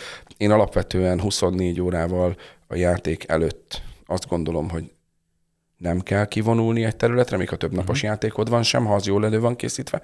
A doki ebből a szempontból az építkezése, az uh-huh. utcanévtáblák igen, és a stb. Igen, igen. Ez mind-mind doki ötlet. Tehát uh-huh. még egyszer mondom, hogy ebben a megjelenésben, amit, amit a doki pluszban nagyon sokat hozzá tudott rakni, és amiért az az élmény, az a LARP élmény ott elsőre át tudott jönni, mondom, a plakátokkal, uh-huh. a táblákkal, a minden egyébben lesz doki, és nem akarok véletlenül uh-huh. se senkitől semmilyen érdemet elhapolni ő zseniális, és Doki akár egy héttel előtte is ment már ki, és szerelte, furta, faragta. a játékosok is, tehát igen, hogy, és akkor ez a következő kérdés, mert játékosok között is volt. Ugye a nulladik napnál is, nem tudom, kettőnél vagy háromnál mondtátok, hogy, hogy hogy pénteken volt nulladik nap, de volt, aki már szerdán megérkezett, vagy, Igen. vagy tehát is elkezdett sátorozni és elkezdett építeni. Mert hogy ennek a, a játéknak volt egy, egy, egy gerince játékosok szintjén mondjuk 100-120 fő beleértem mondjuk itt most a suttogót, a dögevőt, a, a, a Erdélyből érkező, ugye ők voltak az, az Vagy a gusztékat például. A, ben, a bendegusztékat, igen, tehát hogy, hogy a, a kórház, a Hassan kocsmája, tehát tényleg a bendeguszték, ugye ők voltak ugye a polisz, uh-huh. amit a Bompatrol négyen rendőrséget, már a három is zseniális volt, de ki is kérdeztek, mindegy, de, de hatal, hatalmas fan volt, tehát imádtam, és a bendegusztival külön történetünk volt, mert a Bompatrol kettőn is, ugyanis a, a vasárnapi napon a párom ténylegesen megégette az ujját, uh-huh. és én már csak arra keltem fel, hogy őt, őt viszi a valami motoros a, a medik sátorba, tehát uh-huh. a, a uh-huh. kórházba, ahol tényleg ott volt a medik. Csak a hüvelykúja semmi izé, de hogy, hogy legyen lekezelve. Én mondom, jó, hát rendben, jó, hát elvitték tök jó, ez most in-game, most mi, Wolf game, tehát, Aha, tehát játék, igen. igen. nincs, nincs játékban. És tehát eltelt fél óra, meg nem mondom, ez Isten van már, tehát hogy ez, ez, ez, már, ez már nem úgy, nem úgy van. Ez nem off-game. Igen, és kiderült, hogy a guszték úgy jöttek ugye a terepjáróval, kocsiukkal, és hát ellenőrizték a, a kis robogós srácot, akinek nem voltak izé, nem volt jogosítvány, meg gondolom a sátrában maradt és izé, és mondtak, hogy hát ez így itt, itt Kabulban nem így működik, és majd mi elvisszük a hölgyet. És a guszték elvitték, bekötötték az ujját, és onnantól, hogy újra játékban volt, hát ők szépen elkezdtek izé, lepaktálni az afgánokkal, hogy hát most akkor egy, egy izé, amerikai mesterlövész lányt ők most eladnának itt. Tehát, hogy, és úgy kellett konkrétan kimenteni, és az Ildi mindent is megígért, hogy ja, 200 ezer afganit fog fizetni, nagy nehezen visszakerült, lement a Bompatrol 2, és úgy gondoltuk, hogy a kutya emlékszik erre a sztorira, nem? Tehát, hogy, hogy aranyos Magának, volt, mindenki, magá, magának ez mindenkinek egyedileg nagyon nagy élmény. Igen, benne van. és a Bomb Patrol 3-on csak azt láttuk, hogy regisztráltunk, és egy Guszti odalépett az Ildi mellé, hogy hello kislány, ugye tudod, hogy tartozol még 200 ezer afganival? Az nekem egy... Mi, tehát, és így nem már. Tehát, hogy, és, és, innentől pörgött egy egészen epikus lett a vége. Ez a Bomb Patrol négyig kiment ez az ellen, ellentét, ahol is ugye Gusztiék elfogták a, a zsákmányt, mert tudta, hogy, hogy hozzánk tartozik, uh-huh. akkor már túl voltunk a CIA frakción, és te így kint állt a Guszti, a zsákmány ment jobbról balra, és irány. Tehát, hogy srácok, hozzátok azt a srácot, mert uh-huh. ő biztos, hogy CIA is, tehát uh-huh. tuti. És elkezdték kikérdezni, és zsákmány nagyon-nagyon rafinált volt, mi pihentünk éppen a, a, a kis helyünkön, mindenki így izé, kávézott, cigizett, mert most akkor, uh-huh. akkor pihi van, megvártuk vissza, hogy jöjjön, és ahogy kérdezték ki, a zsákmány valahogy így volt, és nyomta a PTT-t, csak uh-huh. éppen, hogy, és így mondta, hogy de hát rendőrurak, hát én nem, nem csináltam semmit, de nagyon szívesen elmegyek önökkel, és megmutatom, hogy hol lakunk, hogy mi békés afgánok vagyunk. Uh-huh. És ez, tehát ültünk, és Élőben. hallottuk a rádióban, és így egymásra néztük, gíráp, jönnek. Tehát, hogy, hogy, hogy, és ebből igazából hát lelövöldöztük a, a, a rendőröket, és a, az egyik társam igazából hát egy elég megtévesztő ruhában volt, mert össze lehetett keverni őt a, az NCIS frakcióval, uh-huh. tehát a farmer. Igen, igen, igen. És hát visszamentek a rendőrök a Gusztihoz, hogy hát nem is került a, az átadás, mert hogy az egyik NCIS-es gyerek az... Az, Az lelőtt minket. Igen, és mi meg úgy volt, mi ezt nem tudtuk, és mi már mentünk a sutihoz is, hogy figyelj, védelem kell, mert basszus, Aha. hát a rendőrsége nem kellene cseszeketni. És hát ott voltunk, hogy mondtam a, a tűzpáromnak, hogy figyelj, az van, hogy LARP, elmegyünk a Gusztihoz, megpróbáljuk kidumálni. Persze. Tehát, hogy mi, mi az Isten történhet? Persze. Oda mentünk, jött a Guszti, leültünk, és egy mondtuk volna, és mondta, semmi, hát ő ezt elfelejtette, jó, amúgy is most teljesen más dolga van, mert valami köcsögbe elnézést. NCIS-es Valami NCIS-es lelőtte, és így ott álltunk, hogy igazából az a srác volt ott mellettem, és mondta is, hogy figyelj, Guszti, megkeressük. Tehát, Persze. Hogy, jó, itt van tíz afgani, keressétek meg. És így kijöttünk, elhiszed, hogy ezt mi megúsztuk. Tehát, és, és, ez csak egy ilyen Apró egy ilyen apró történet. Azonosítási és hiányosság, van. meséltem el ennyire részletesen, a, a- főleg ugye a hallgatóknak, hogy ez csak egy volt az ezer történetszából, ami miatt évről évre gördült, gördült ez a... ez Mindenkinek ez, megvolt a saját Megvolt, ilyen szála. Így van, így van. Ö, és akkor térjünk egy kicsi- kicsit a frakciókra, majd be fogok játszani majd egy adást, azt próbálom előkészíteni. A frakcióknak a célkitűzéseit hogy találtátok ki, és mennyire volt ez ellenőrizve? Vagy minden frakciónak volt egy célkitűzése, akár csak békefenntartás, ugye PMC-nél volt, hogy minél több pénzt kell szerezniük, ez mondjuk négyen elég érdekes volt, mert ők üzemeltették a bankot, tehát ez egy, ez egy elég, elég easy goal volt, de hogy volt, nem is tudom, az afgán hadseregnek, hogy líbiai hadianyagokat kell megkeresni, tehát volt egy fő feladat, ezeket kitalálta ki amúgy. Ö, ez megint egy öngeneráló uh-huh. játékos sok által ötletelt, ahogy ti is a, a CIA frakciónál ötletelve hoztátok, és nekem nem volt sok dolgom, csak mindezt támogatni, esetleg egy picit tenelni, beszélgetni veled is, hogy mi az elképzelés, merre, hogy ö, ugyanígy alakult ki szinte mindenhol. Van, akit van amit a Toki egyeztetetlen, van, amit én ö, összességében átbeszéltük, és egy tök jó kialakuló történet lett, hiszen mindenkinek egy saját szála volt, és itt majd tudom, hogy mi lesz majd a, a, a, ennek a, a kérdéssorozatnak az áróakordja. Nagy lehet, nagyon-nagyon lehet, hogy a végeredményt is az okozta, hogy ez ennyire mindenkinek a saját ö, gyereke volt, saját gyerekeként kezelte a saját frakcióját, és azzal egy picikét fölé akart kerekedni a másiknak, és ö, ebből kifolyólag azok a normál, alapvető szabályok tolódtak el, amik, amik, amik nem kellett volna, hogy eltolódjanak. Vagy volt egy olyan eleme, ez már a háromnál is volt, egy olyan elem, hogy elkezdett összekeveredni egy picit az a fajta játékelem, amit ti hivatalosan bejelentettetek. Ugye mi is ugye a CIA frakcióval, ugye mi egyeztettünk, volt ez a VX-gáz, és mi ugye a Bombpatrolnak a, a hivatalos honlapjára feltettük ezt, hogy gyerekek, ez egy hivatalos játékelem, így és így működik, ez a szabályrendszer, írtunk uh-huh. hozzá egy rövid történetet. Ö, Amúgy csak szólok, azóta is admin vagyok a, a, a Bombpatrol Facebook oldalon, tehát én folyamatosan kapom, hogy új üzenet, jó, hát majd akkor a, a, a Joe megnézi. Úgyhogy ö, Viszont itt elkezdtek keveredni az ötletek, mert a játékosok elkezdték behozni a saját ötleteiket. Így Tehát azt mondják, hogy, hogy volt egy másik biológiai fegyver, amit a doki így bedobott, hogy most akkor ez van. Jött két srác, aki, aki elkapott valami fertőzést, ö, játékbeli fertőzést, és akkor jöttek az afgánok, hogy hát mivel bementél az ISF táborba, az a szabály, hogy egy, egy órán belül mindenki megfertőződik és meghal, és akkor, akkor még a, a az ISF vezetők is így úgy rádióztak, hogy gyerekek ilyen van, mert hogy erről mm. nem tudunk. Tehát, hogy, hogy elkezdődött, és az volt az alapja ennek, egy, egy ilyen kölcsönös bizalomon kezdődött az egész, hogy én azt mondom, átadok neked egy levelet, hogy, hogy most kaptad az afgánoktól, ugye Titán nap például megtörtént, Titán elolvasta, gratulálunk a tegnap esti zászlórablós akcióhoz, amúgy a levél antraxos. Aha. Benne van a szabályban? Nincs. Mitől függ ez? Attól függ, hogy az átvevő, a Titán. Ez Hogy- hogy reagálja le? Igen, és azt mondja, hogy gyerekek, jó, hülye voltam, egy óráig. Kuka. Így van.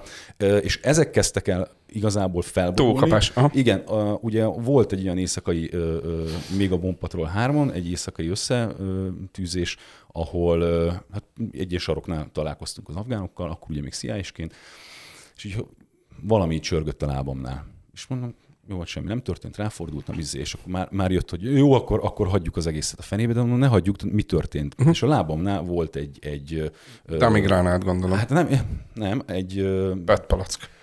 Ö, mi az Isten? WC papír guriga, uh-huh. ami le volt így ragasztva két oldalára, bele volt zacskóba töltve Töltött BB, BB. és akkor rá volt, hogy bum.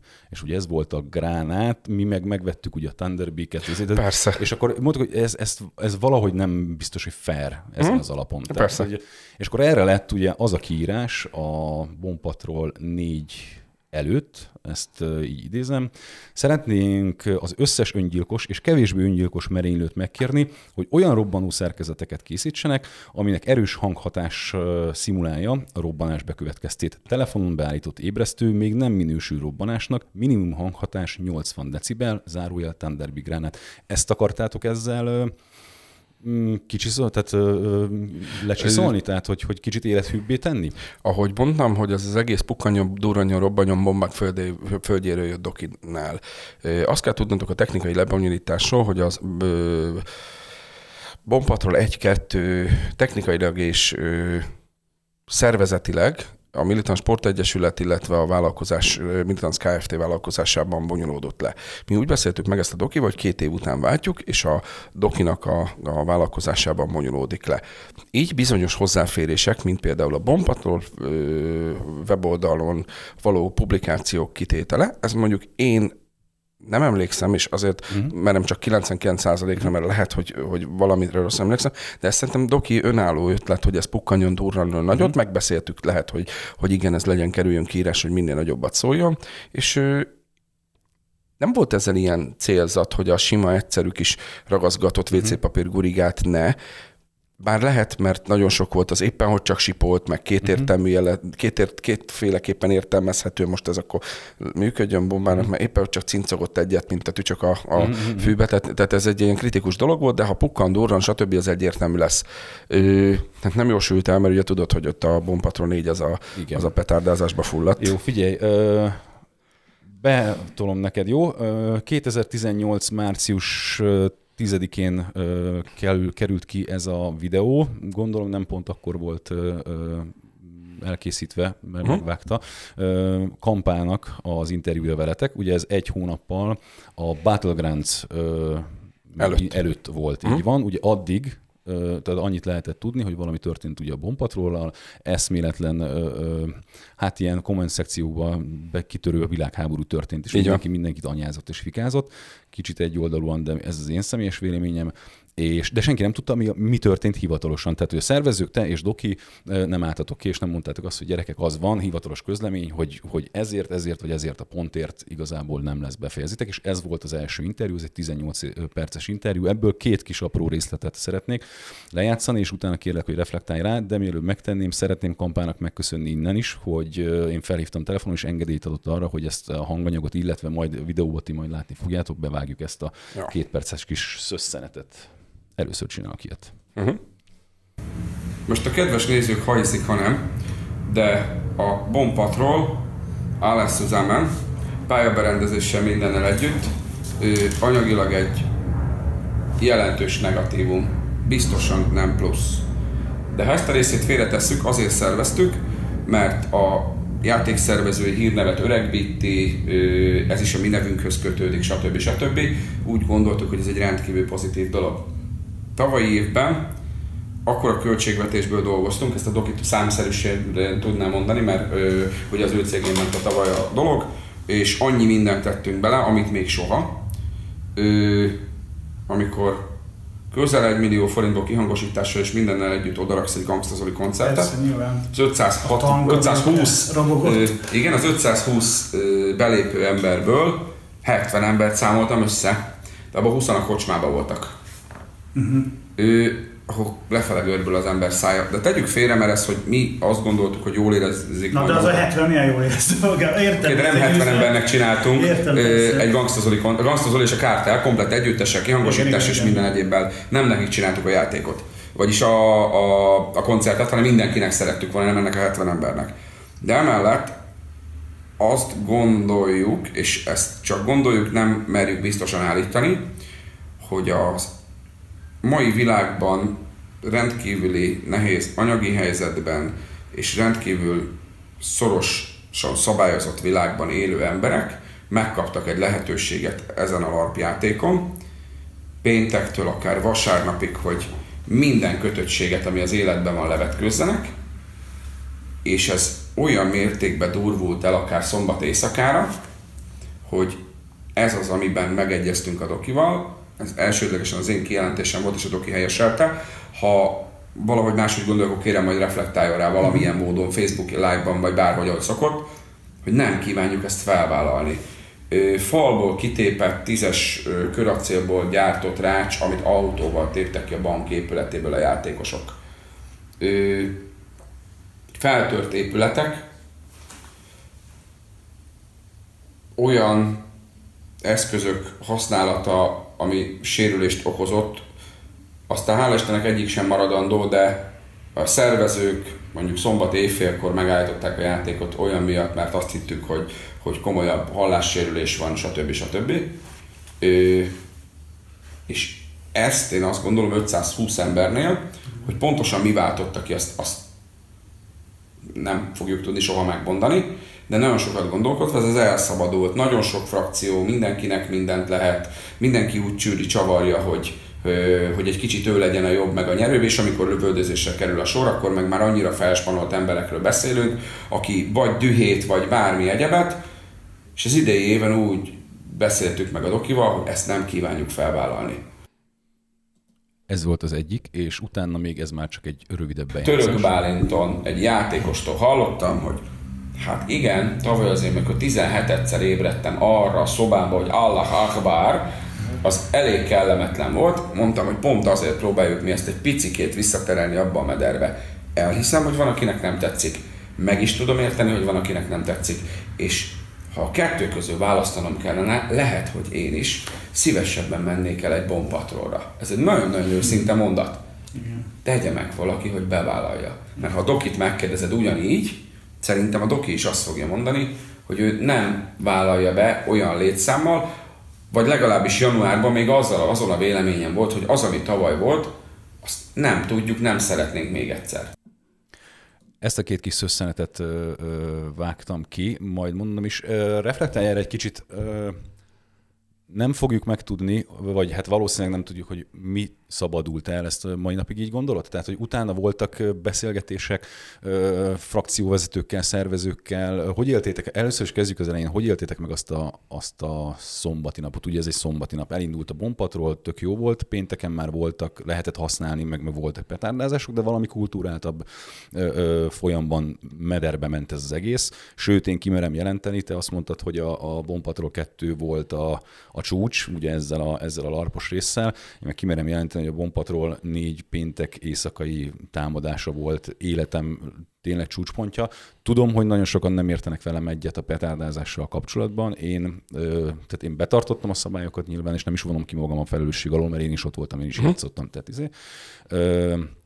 De az, amikor száll a füst mindenhol éjszaka, jönnek a trészerek, itt egy kék, ott egy piros világító, itt pukkan egy ilyen, ott pukkan egy ilyen, és elindul egyfajta hát egy ilyen mesterkét káosz igazából, ami, amikor az adrenalinon túl igazából neked kontrollálnod kell azt, hogy mi az Isten csinálsz, mert uh-huh. tényleg egy kicsit háború. Én ezt nagyon, nagyon adtam. Tudom, hogy nagyon sokan kritizálták ugye a petárdákat, de ekkor még ez, ez azért egy kultúrál dolog volt. Mi, hogy éltétek ti meg ezt a szombat estét, és van-e arra válasz, hogy, sze- hogy miért történt, miért történhetett ez? Beszélgetetek erről később? Ö, Persze, hogy beszélgettünk, de nem is emlékszem annak a beszélgetésnek a, a pontos végkifejletére. Én saját érzéseimre hagyatkoztam, adda, amikor Dokival ezt átbeszéltük, ugye leültünk, hogy vajon mi történt, és, és most hogy, hogy, hogy jutottunk ide. Én most is ugyanazt tudom elmondani, amit nagyon jó, hogy felelevenítetted a Kampa videót. Amikor lehullanak a keretek az emberről, és egy ilyen larp élménybe toppan, akár két-három napra. Egy idő után ez úgy elhatalmasodik az emberen, hogy itt minden szabad, hogy a mindent szabad, de van szabály, a de van szabály, mert nincs meg. Uh-huh. És én azt gondolom, hogy vannak szabálykövető emberek, ahogy említettem ebbe a mai műsorban többször is, vannak, akik már a, a kevésbé szabálykövetők. Itt mi, mi ebbe fulladtunk bele, hogy sajnos bekerült olyan létszámban ebbe az 520 főbe ö, olyan kevésbé szabálykövető állampolgár, aki úgy értelmezte, hogy addig megy el, ameddig csak akar, mm. és én azt gondolom, hogy ott viszont már szinte megfoghatatlan volt a káosz. Tehát ez egy végső elkeseredés volt részemről. Én emlékszem pontosan, hogy autóval indultam befelé a, területre, és ott a, az ISAP bázis főépülete mm. előtt jártam a ráfordulóba,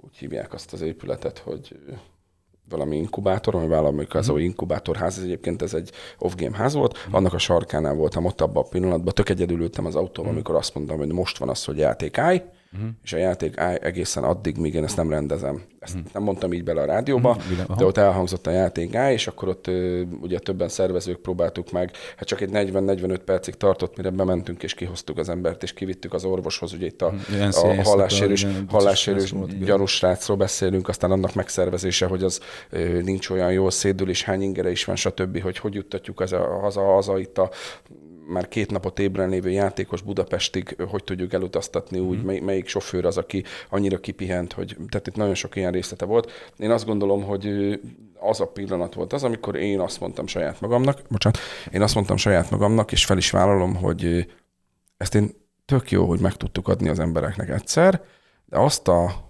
rettenetes ideget, amit az ember lenyel az alatt a egy-két-három nap alatt abból kifolyólag, a, ami, amilyen szabálytalanságok, vagy amilyen, amilyen problémák adódnak, ez nem éri meg. Uh-huh. És itt ezt most nem az anyagi ráfordítás, mert egy, azt, azt mondtam ugye ott a, a kampa videó elején is, hogy, hogy, hogy ez nem egy, nem egy hű, de meg gazdagszon belőle vállalkozás, hanem ez egy oké, okay, legyen nullás, vagy, vagy, vagy uh-huh. talán minimális hasznot még hozhat, de, de, de mindegy is, mert nem, nem komolyan szemszerűsíthető ez az összeg hogy van ennek egy presztízsérték, egy óriási presztízsértéke. De az óriási presztízsértéket és ezt a rettenetes felelősséget belerakod a mérlegbe, uh-huh. és én azt gondolom, ahogy ott is mondtam, hogy ő, ilyen létszámmal, ennyire elengedett 520 fővel nem tudnám, nem merném felvállalni soha többet. Gondolkodtál te személyesen azon, amikor ez megtörtént, hogy, hogy tehát ez a, a leghülyebb kérdés, hogy mi lett volna, ha. Tehát, hogyha uh-huh. valamikor mondjuk a ha kettőnél húzok egy határt, vagy a háromnál már látom azokat a dolgokat, hogy, hogy mondjuk itt a frakciók elkezdenek önállóan, túlságosan önállóan gondolkodni, vagy, tehát hogy, hogy gondolkodtál ilyenen, hogy, hogy megmenthető lett volna esetleg, vagy azon gondolkodtál-e, hogyha kitiltjátok a pirotechnikát, és ugyanúgy folytatódik a bombpatról, tehát a bombpatról 5, akkor, akkor ez mehetett volna tovább is. Ö... Vagy, ez egy, vagy ez annyira határ volt, hogy, hogy nem, nem tudtad ezt? Ez megint az én élettapasztalatom, meg ahogy működöm. Ha nincs éles váltás, akkor ugyanab a hiba irányába kezdek el belecsúszni.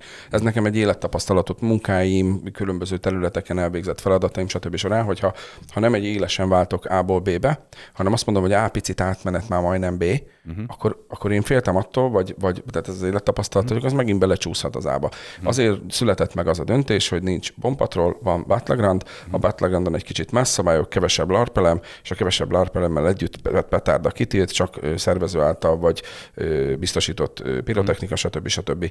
Én azt gondolom, hogy A Battleground-dal is elértük azt, amit szerettünk volna, Mhm. hogy legyen egy többnapos rendezvény, aki akar bejön. Volt, nem tudom, voltatok-e battleground Nem, nem. Ö, fogok majd igen erős kérdezni, milyen amúgy a Battleground hol tart, mert amúgy a videókat nézem, ö, és azt látom amúgy, hogy, hogy egyre jobban larposodik. Tehát, hogy, hogy, hogy elindul ugyanabba az irányba, mint, mint a bombpatról. Igen, csak Tehát, korlátozva. Aha. Csak korlátozva, és hát itt a pandémia, miatt nem beszélhetünk Battlegroundról, mert hogy ugye a pandémiás helyzetek miatt nem is, Aha. nem is mertünk beleállni ebbe az egész történetbe. Most jelen pillanatban a azért nem gondolkodunk 2022-be ö, Battlegroundba, mert jelen helyzet, mit gondolok itt üzemanyagára, uh-huh. korlátozásra, euró árfolyamra, nem is akarom a jelenlegi Helyzetet, helyzetet, körülbelül igen, helyzetet, felvázolni, de hogy nem, nem merünk ebben gondolkodni, de Ö, alapvetően én azt gondolom, hogy itt a szabadszállási Airsoft tímet meg kell említeni, akik ö, egy sportegyesület és rendkívül sokat segítettek ott szabadszálláson, használkávézók kialakításába, üzemeltetésében és mindenbe, hogy egy visszafogottabban, de larposan, kevesebb frakcióba, kevesebb létszámmal, de akik ott vannak, maradandó életélményt szereztek, uh-huh. tehát ugyanúgy megvan, aki először élte meg azt, hogy a Hassan kávézóba lehet kereskedni ezzel, azzal, uh-huh. amazzal, hogy van afgani, hogy azt lehet hamisítani, hogy stb. Nem olyan, nem tud előkészülni, nem tud akkora port kavarni 120 fő, uh-huh. vagy 150, 180 uh-huh. fő, mint 520. Uh-huh. Meg se közelíti a, a volument. Uh-huh. De az, amire én azt gondolom, hogy még örömmel lejátszatom, végrehajtom, részt veszek benne, és a végén nyugtázom azt, hogy rendben van, senki nem sérült, meg fel sem merült az esélye annak, hogy bárki megsérüljön.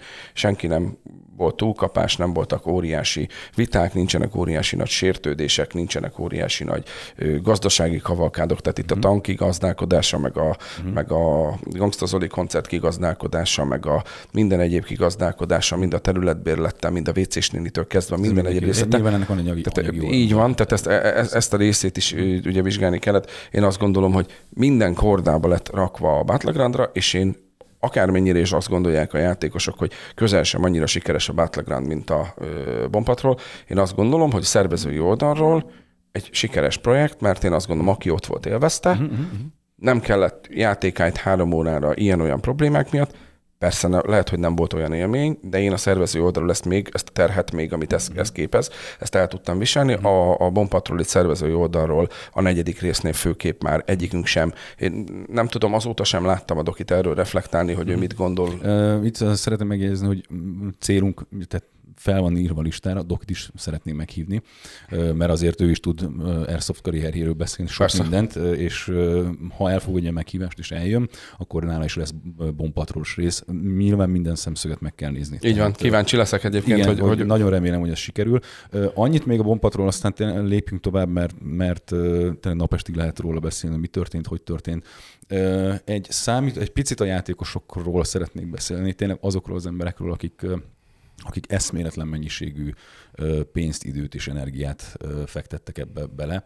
Szerinted amúgy 50-50, 60-40 hogy állt össze a szervezők, amit beletettetek, ti, amit beletettetek, hogy megalakítsátok az alaphangulatot, illetve a játékosok, amit, azok a játékosok, akik, de például mondom az erdélyek, akik, akik átjöttek a világ másik oldaláról, és egy olyan orosz nagykövetséget csináltak, hogy ihaj. Tehát, uh-huh. hogy, hogy azért ott nagyon nagy, a, a Suti az utolsó részre hozott egy atombombát, tehát, hogy, hogy amit nem tudtak lehozni, és mi még itt taktikáztunk, hogy te azt az atombombát hogy fogják izé, és ha ellopják az amerikaiak, és mondta, hogy gyere már ide, emeld már meg. hát ezt két raj kell, hogy elvigye. Tehát, jó rendben. Tehát, hogy, azért ebben volt, volt energia. Szerinted mennyi volt a százalékos arány, amit beletettek a játékosok, illetve a szervezők? Trükkösen fog rá válaszolni, mindenkinek a saját mértékében 110 százalék. Jó, ez szerintem korrekt. Számítottatok arra, hogy a Bombpatrol négy után ekkora visszaesés lesz? Igen.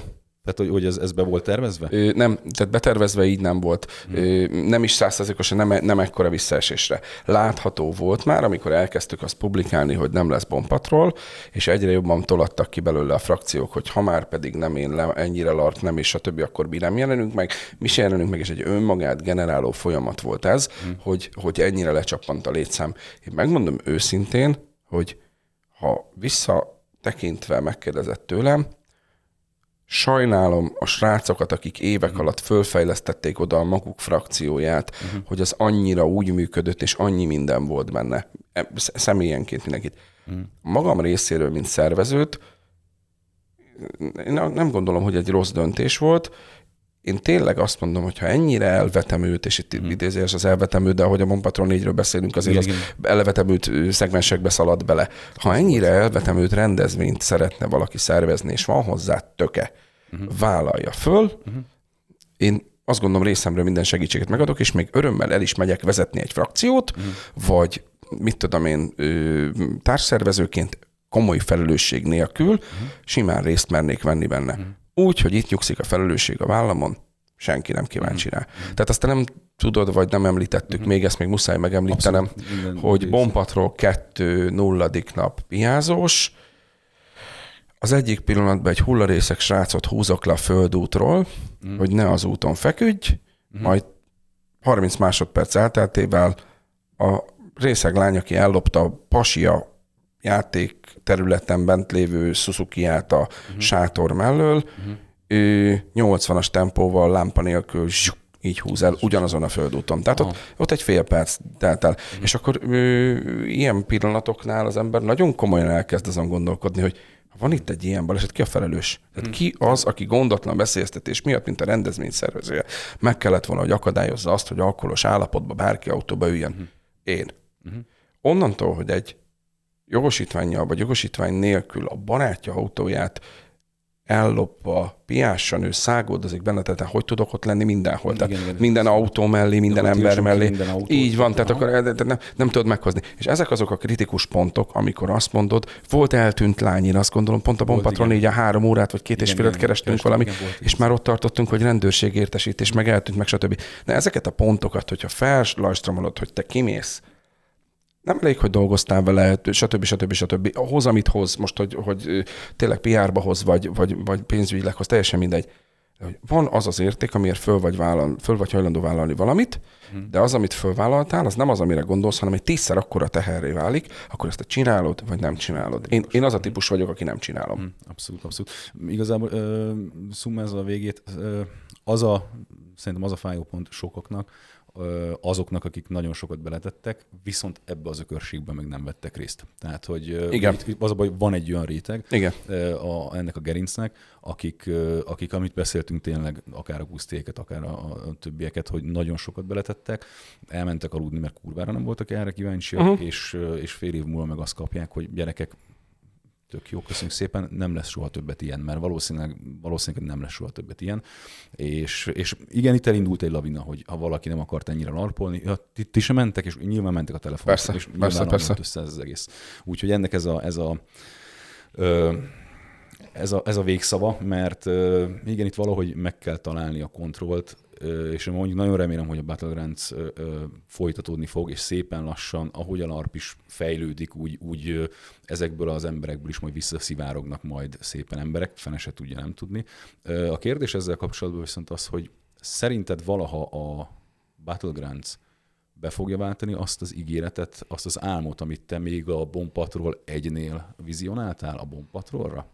Mert Nem. ugye itt voltak nagyon nagy tervek. Tudom, tehát ö, amiről beszéltünk, hogy fesztivál, Igen. ö, esetleges egy ilyen a, a nulladik napon egy olyan időszak, amikor külső nézők vagy családtagok esetleg bejöhetnek megnézni, hogy hogy vannak felépítve ezek az arab faluk, a frakciók, hogy hogy néz ki ez a lárpozás, akár a civileket időszakra, rövid időre, fél órára belevonni egy ilyen elrablós, és a többi, stb. be. Tehát ö, nagyon nagy dolgot lehetett volna kihozni belőle. N- nem, valósz, nem, nem nagy valószínűséggel fog, fog ilyet ö, eredményezni, illetve van egy óriási nehézség ezzel, amivel én küzdök itt Battlegrounds téren, azon kívül, hogy pandémia, azon kívül van egy olyan, hogy szabadszálláson volt 220-as áramforrás még, amiből Hassan kávézót, épületet, uh-huh. normál 220-as villanyellátással, mosdókat, WC-ket, angol WC-ket tudtam üzemeltetni, és tudtunk üzemeltetni, mert egy 120-200 főnél is több napon keresztül igenis probléma, a toitói kiszállítása még megoldható lenne, de ha nincs 220 akkor agregátor, mekkora teljesítményű agregátor, arról egy komplet világításnak, kávéfőzőnek, hűtőnek, minden egyébnek, mert ugye a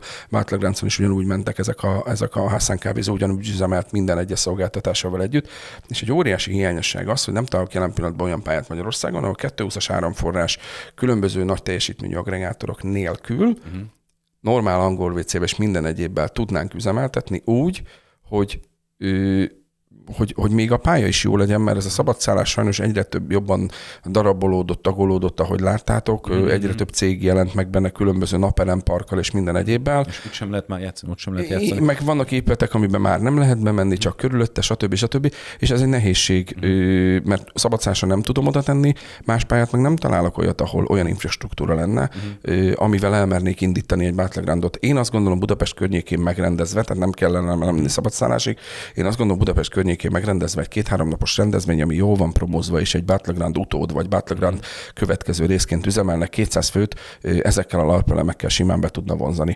Jelen pillanatban ami nehézség megfelelő pályát találni rá, ahol infrastruktúra, és a pályaterület és minden egyéb adott arra, hogy ott mondjuk ne zavard a lakókat, mm. és ahogy mondom, fő, fő probléma egyébként a, a legfőbb probléma az az áramellátás. Mm-hmm. Akkor idén nem lesz Battleground?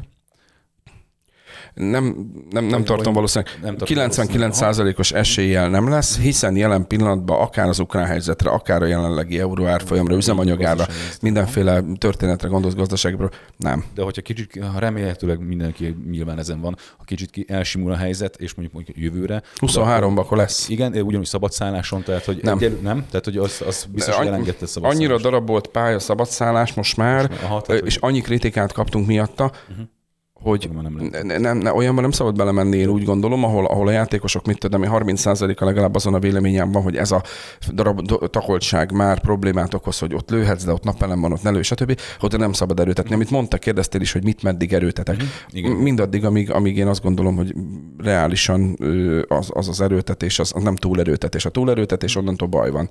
Igen. Aminek nagyon-nagyon örülnénk, és itt ez még nagyon nagy kérdés egy csévharasztnak, ha, ha valahogy az áramellátás és a, a, a WC probléma megoldódna, illetve ami még egy nagyon nagy állam lenne, amire szintén lenne lehetőség, ott folyóvíz, angol WC, stb. van, az áramellátás probléma per centimre. Aha, Mert ugye per centimrét is ki tudnám bérelni egy ilyen kétnapos történetre, ott megvannak az épületek is, én azt gondolom, hogy a városrészben egy Hassan kávézó kialakítása, minden egyéb, ott tényleg csak az agregátor, agregátor üzemeltetése, üzembiztossága, mekkora áramot ad, mekkora feszültsége, mit vesz föl, ha esik az eső, akkor azokat a hosszabbítós árammegoldásokat, amit egy agregátorra az hogy szigetelsz, mm. stb. Tehát ez mind-mind annyira nagyon, és az, az, az, olyan biztonságos legyen, hogy ugye áramütés veszélyt kikerülve, Persze, stb. Tehát ez, egy, ez egy, így van, ez egy nagyon-nagyon komoly biztonsági kérdés, hogy ezt hogy tudod megvalósítani. De még mindig azt mondom, hogy fejben ott van ez, uh-huh és hogy gyakorlatban mikor fog megvalósulni, azt meg az élet majd meghozza. Majd meghozza. Jó, jó. Ö, amikor amúgy vége lett a, a BP4-nek, akkor tehát Dokival ti, tehát elmondhatok, hogy nem csináljátok együtt, tehát ő nem, nem is akart menni a Battlegrounds-szal? Ez De... érdekes, mert én januárban beszéltem a Dokival erről, azt hmm. hiszem, hogy januárban beszéltünk először, akkor még a Doki helyes állt, ezt elmondom ott egyébként a kampás videóban is, amiből részletet mhm. bejátszottál, és utána, ahogy elkezdtek kitolatni belőle a frakciók, ezzel azonosulva a Doki is kitolatott ebbe a történetből, és én ott márciusban is kértem, hogy reflektáljon rá, hogy, hogy most akkor ő miért nem mm. megbántott. Nincs rossz viszony szerintem a Dokival, mm-hmm. én azt gondolom, de azóta nem is nagyon beszéltem vele. Mm. Tudom, hogy van, aki, akinek a Doki ajánlott minket, tehát mm. ő részéről sincs egy olyan hűde történet, de ettől függetlenül ez megszűnt, mm. és a doki ezt már, ezt, ezt a részét, hogy kisebb létszámmal visszaesni, vagy, mm. vagy egy bukást idézőjeles. Az 520 főhöz képest a 180 fő is bukás. Aha. Egy bukás megélni, ő nem akart benne részt venni. Én azt gondolom, hogy részünkről, akik lebonyolítottak, ugye Titánnal csináltattam, csináltuk ott az első kettőt, én azt gondolom, hogy egy pozitív, egy, egy, egy, egy sikerélmény volt.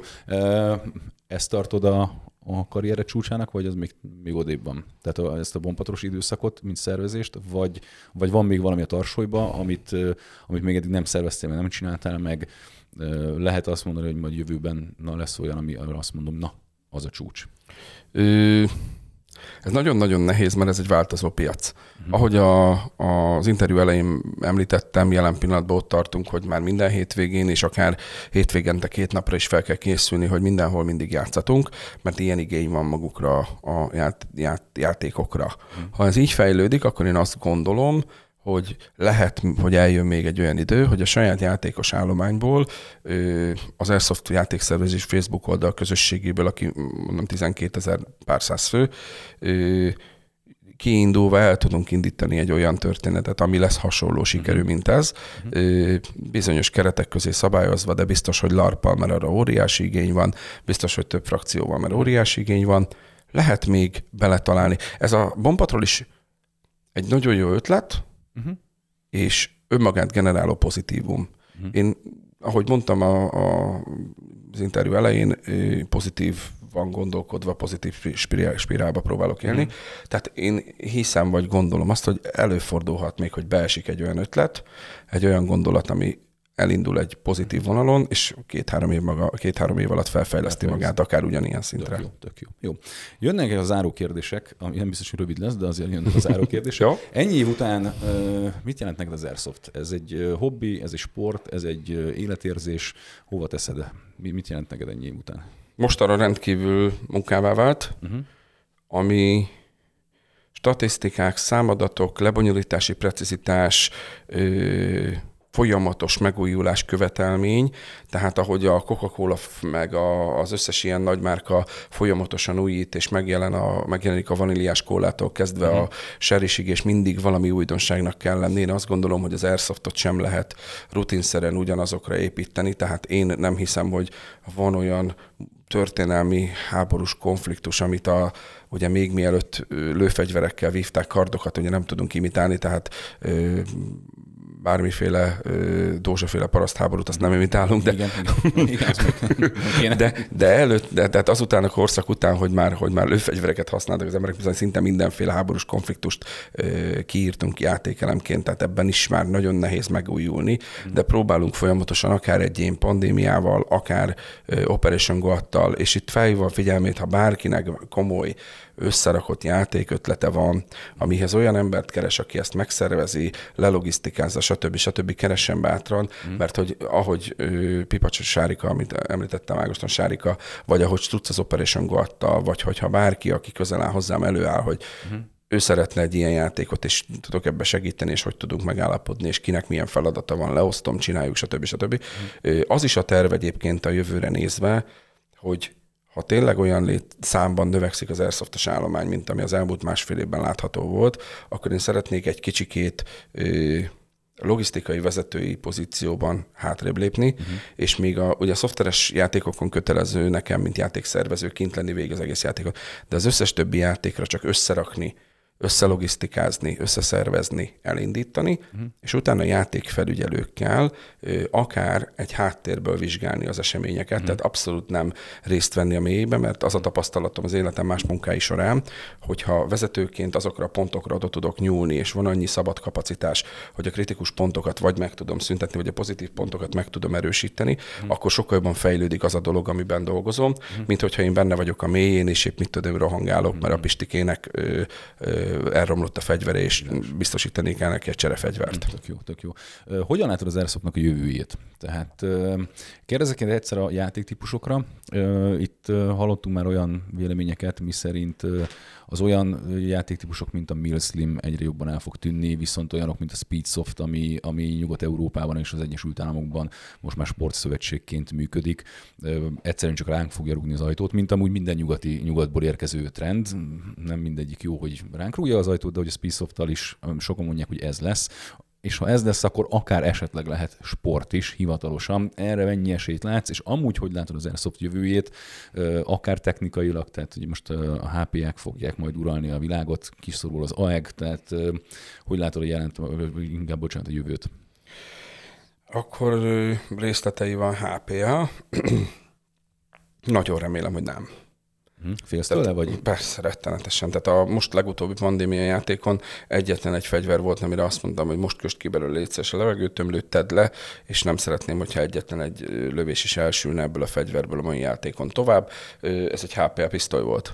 Mert Tehát hogy? a HPA mögött most én technikai részlétében nem vagyok annyira ö, tisztában. Van valami levegő tartalék, ami a hiába a torkolati energiánál egy 400 FPS-es, 400 FPS-t mutat, mm. ö, lehet ez sokkal nagyobb joule is. Aki hozzáértő, mm-hmm. ott mhm. magyarázgatta nekem, Ebből kifolyólag a bemérés nem lesz százszerzalékosan biztos, és utána a sérülés mentes játékot nem tudom garantálni. Azért tiltottam ki ezt a HPA pisztolyt erről a játékról, mert úgy jött vissza egy reguláris hadsereges játékos, hogy a az arcából úgy nyomta ki a bébét, a kezéből dört a vér. Uh-huh. Egy épületharcnál. Mindegyikünk játszott már, tudja Igen. azt, hogy egy 400 FPS-es fegyver nem tud két méterről sem olyan problémát okozni, hogy bőr alá fú- fúródjon a golyó, vagy csak nagyon ritka esetben, ha éppen a BB sérült és elpattan Igen, és igen, éles, de ez, ez, ez az egyhez, két lövést egymás után úgy, hogy dől mindegyikből a vér, én azt gondolom, hogy ott biztos, hogy Tehát, hogy igazából a HP-nak a, a, a, ez a fajta szabadsága, hogy a tűzgyorságot, a, az FPS-t, és én sem tudok pontosan, de hogy ezt úgy állítjuk, ahogy akarjuk, és ez megint a, az Airsoft alapjaihoz nyúlik vissza a becsülethez, tehát uh-huh. hogy a találat megadáshoz, tehát ez uh-huh. ugyanilyen, ugyanilyen szintű probléma. Nagyobb. Aha. Nagyobb, mert ö, elindultam ezután a sérülés után egy krónóval a kezembe, hmm. de közben utána nem szólt a srác, hogy várj, mert HP-a. Aha. Letettem a kronót, mit csinálsz vele? Ez, aha. Mire oda sétálsz, egyet teker rajta, és, És- és- 330 FPS-t fog mutatni. Í- Így végigfutott rajtam a gondolat, ilyenkor felelősség döntést kell hozni, tehát legfőképpen ez az, amire szeretnék koncentrálni, hogy mondtam, hogy ki, kijebb vonulni abból, hogy effektíven én rohangálok a pályán, és a többi. Meghoztam a döntést. HP-a, kiköti a tömlőt, van-e másik fegyvered, mert ha nincs, adunk egy bérfegyvert, uh-huh. kifizetted a játékdíjat, 13 óra van, van még két-három óra a játékból, adunk ingyen egy bérfegyvert, uh-huh. játsz azzal, de a HP-adat nem használhatod. Természetesen volt második, másik AEG, uh-huh. tehát nem is kellett neki bérfegyvert, kikötötte, és soha többet nem használta azon a játékon. Tehát- Jó, uh, Milsim Speed Soft? Ö, Ez egy érdekes dolog, ugye valamikor próbálkoztunk mi egy Airsoft ladderrel, ami a, a a sak, ezért sak, sakvirág ranglistához hasonlóan egy bedebütáló csapat valahol egy 100 pontot kap, ha bedebütált a, a beregisztrált játékos csapatok közé, és onnan a nála jobbakat, hogyha legyőzte több pontot szerzett, ha nála egy gyengébbet győzött le, akkor kevesebb pontot szerzett, és ez így működött volna. Itt, itt az volt a gondolat egyébként a, a 2010 hát 13-14 tájékán, ugye az Airsoft arénába csináltuk mi ezt az Airsoft ladder versenyeket. Ö, Egy óriási élmény az, amikor egyébként 50-70 játékos egy nap győztesét, egy ötfős csapatot állva, vastapsal, három percig tapsol, tehát én azt gondolom, hogy ez is egy Működött, csúcspontja. igen. Így mert egy működött, egy kidolgozott rendszer, mögött is egy, egy komplet szabályrendszer leírva, weboldal, ami automatikusan generálta, hogy ki kit hívhat ki, meg hány pontot tud elnyerni, stb. Tehát ez is egy komolyan összerakott rendszer. Én azt gondolom, ez is az, az irány volt, hogy, hogy sporttá váljon. Az Airsoftnak akkor van jövője, ha sporttá válik. Én ezt így gondolom, mert hogy, hogy minden egyes olyan dolog, ami sportnál válik, elkezd mögötte generálódni egy szponzorálás. Ez még ráadásul egy extrém sporttá válhat. Ha a szponzorálás indul az extrém sportba, akkor gondoljatok el egy közvetítést, mennyire látványos lehet. Én egy, abszolút egy, látom ezt magam egy, előtt, egy, igen. egy Speedsoft közvetítést, egy szponzorált reklámokkal körberakott, és akkor drónokkal és bármi egyéb GoPro kamerákkal és váltott képpel közvetített De ilyen. látsz esélyt, hogy ez, ez mondjuk Magyarországon megvalósul? Hát ha a világban év- bárhol, a világban bárhol megvalósul, akkor idővel minden ide ér hozzánk. Tehát számíthatok arra, hogy két év múlva uh, Horváth Viktorral egy mikrofonon kitelepülve mondjuk, hogy és Farkas 23 jóról kerül, jobbról kerül. Elképzelhető. hogy- Tehát, tehát, ha a világban ez megvalósul, és elmegy abba az irányba, hogy tényleg ö, szabálykönyv, leírás, amit mi át tudunk venni, csak fordítani kell, vagy minimálisan ö, ö, akár korrigálni.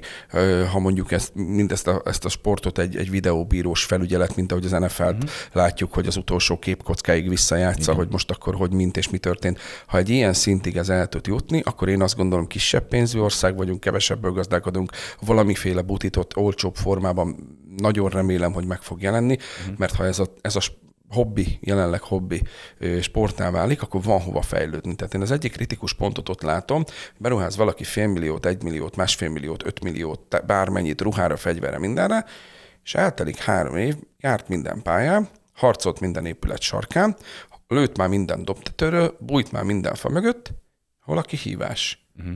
Ha ennek, Az, az, hogyha a játékok kompetitívak lennének, és a végén például a Brown időszakban volt ilyen, hogy a játék végén kimondták, hogy sárga csapat, Győzött. Ennyi, győ, így van, és a kék csapat meg lógatta az orrát, de ugye nem volt sértődés. Most ugye mondjuk egy PES Centimre játékon például nincsen kimondva, hogy gyerekek, ez győzött. Tehát ugye ott, a, ott volt egy, egy eleje, és ugye a végén a Brown összehívta az embereket megint, ugye volt ott valami sorsolás állandóan, hogy ezt lehetett, azt lehetett, és utána elmondta, hogy gyerekek, ti ennyi vegyi anyagot szedtetek össze, ti annyit, és akkor most ti nyertetek, és akkor két hét múlva találkozunk. Ez miért szűnt meg szerinted? Tehát, hogy az embereknek nem volt rá igénye? Vagy, Nem, nem, nem, nem, nem, abszolút nem. Ez egy taktikai lépés tőlem, hogy uh-huh. nálunk ilyen nincs. Mégpedig az a taktikai lépés, hogyha én kihirdetek győztest ma, és holnap is lesz egy játékom, akkor te azzal az indítással fogsz odajönni, hogy győz.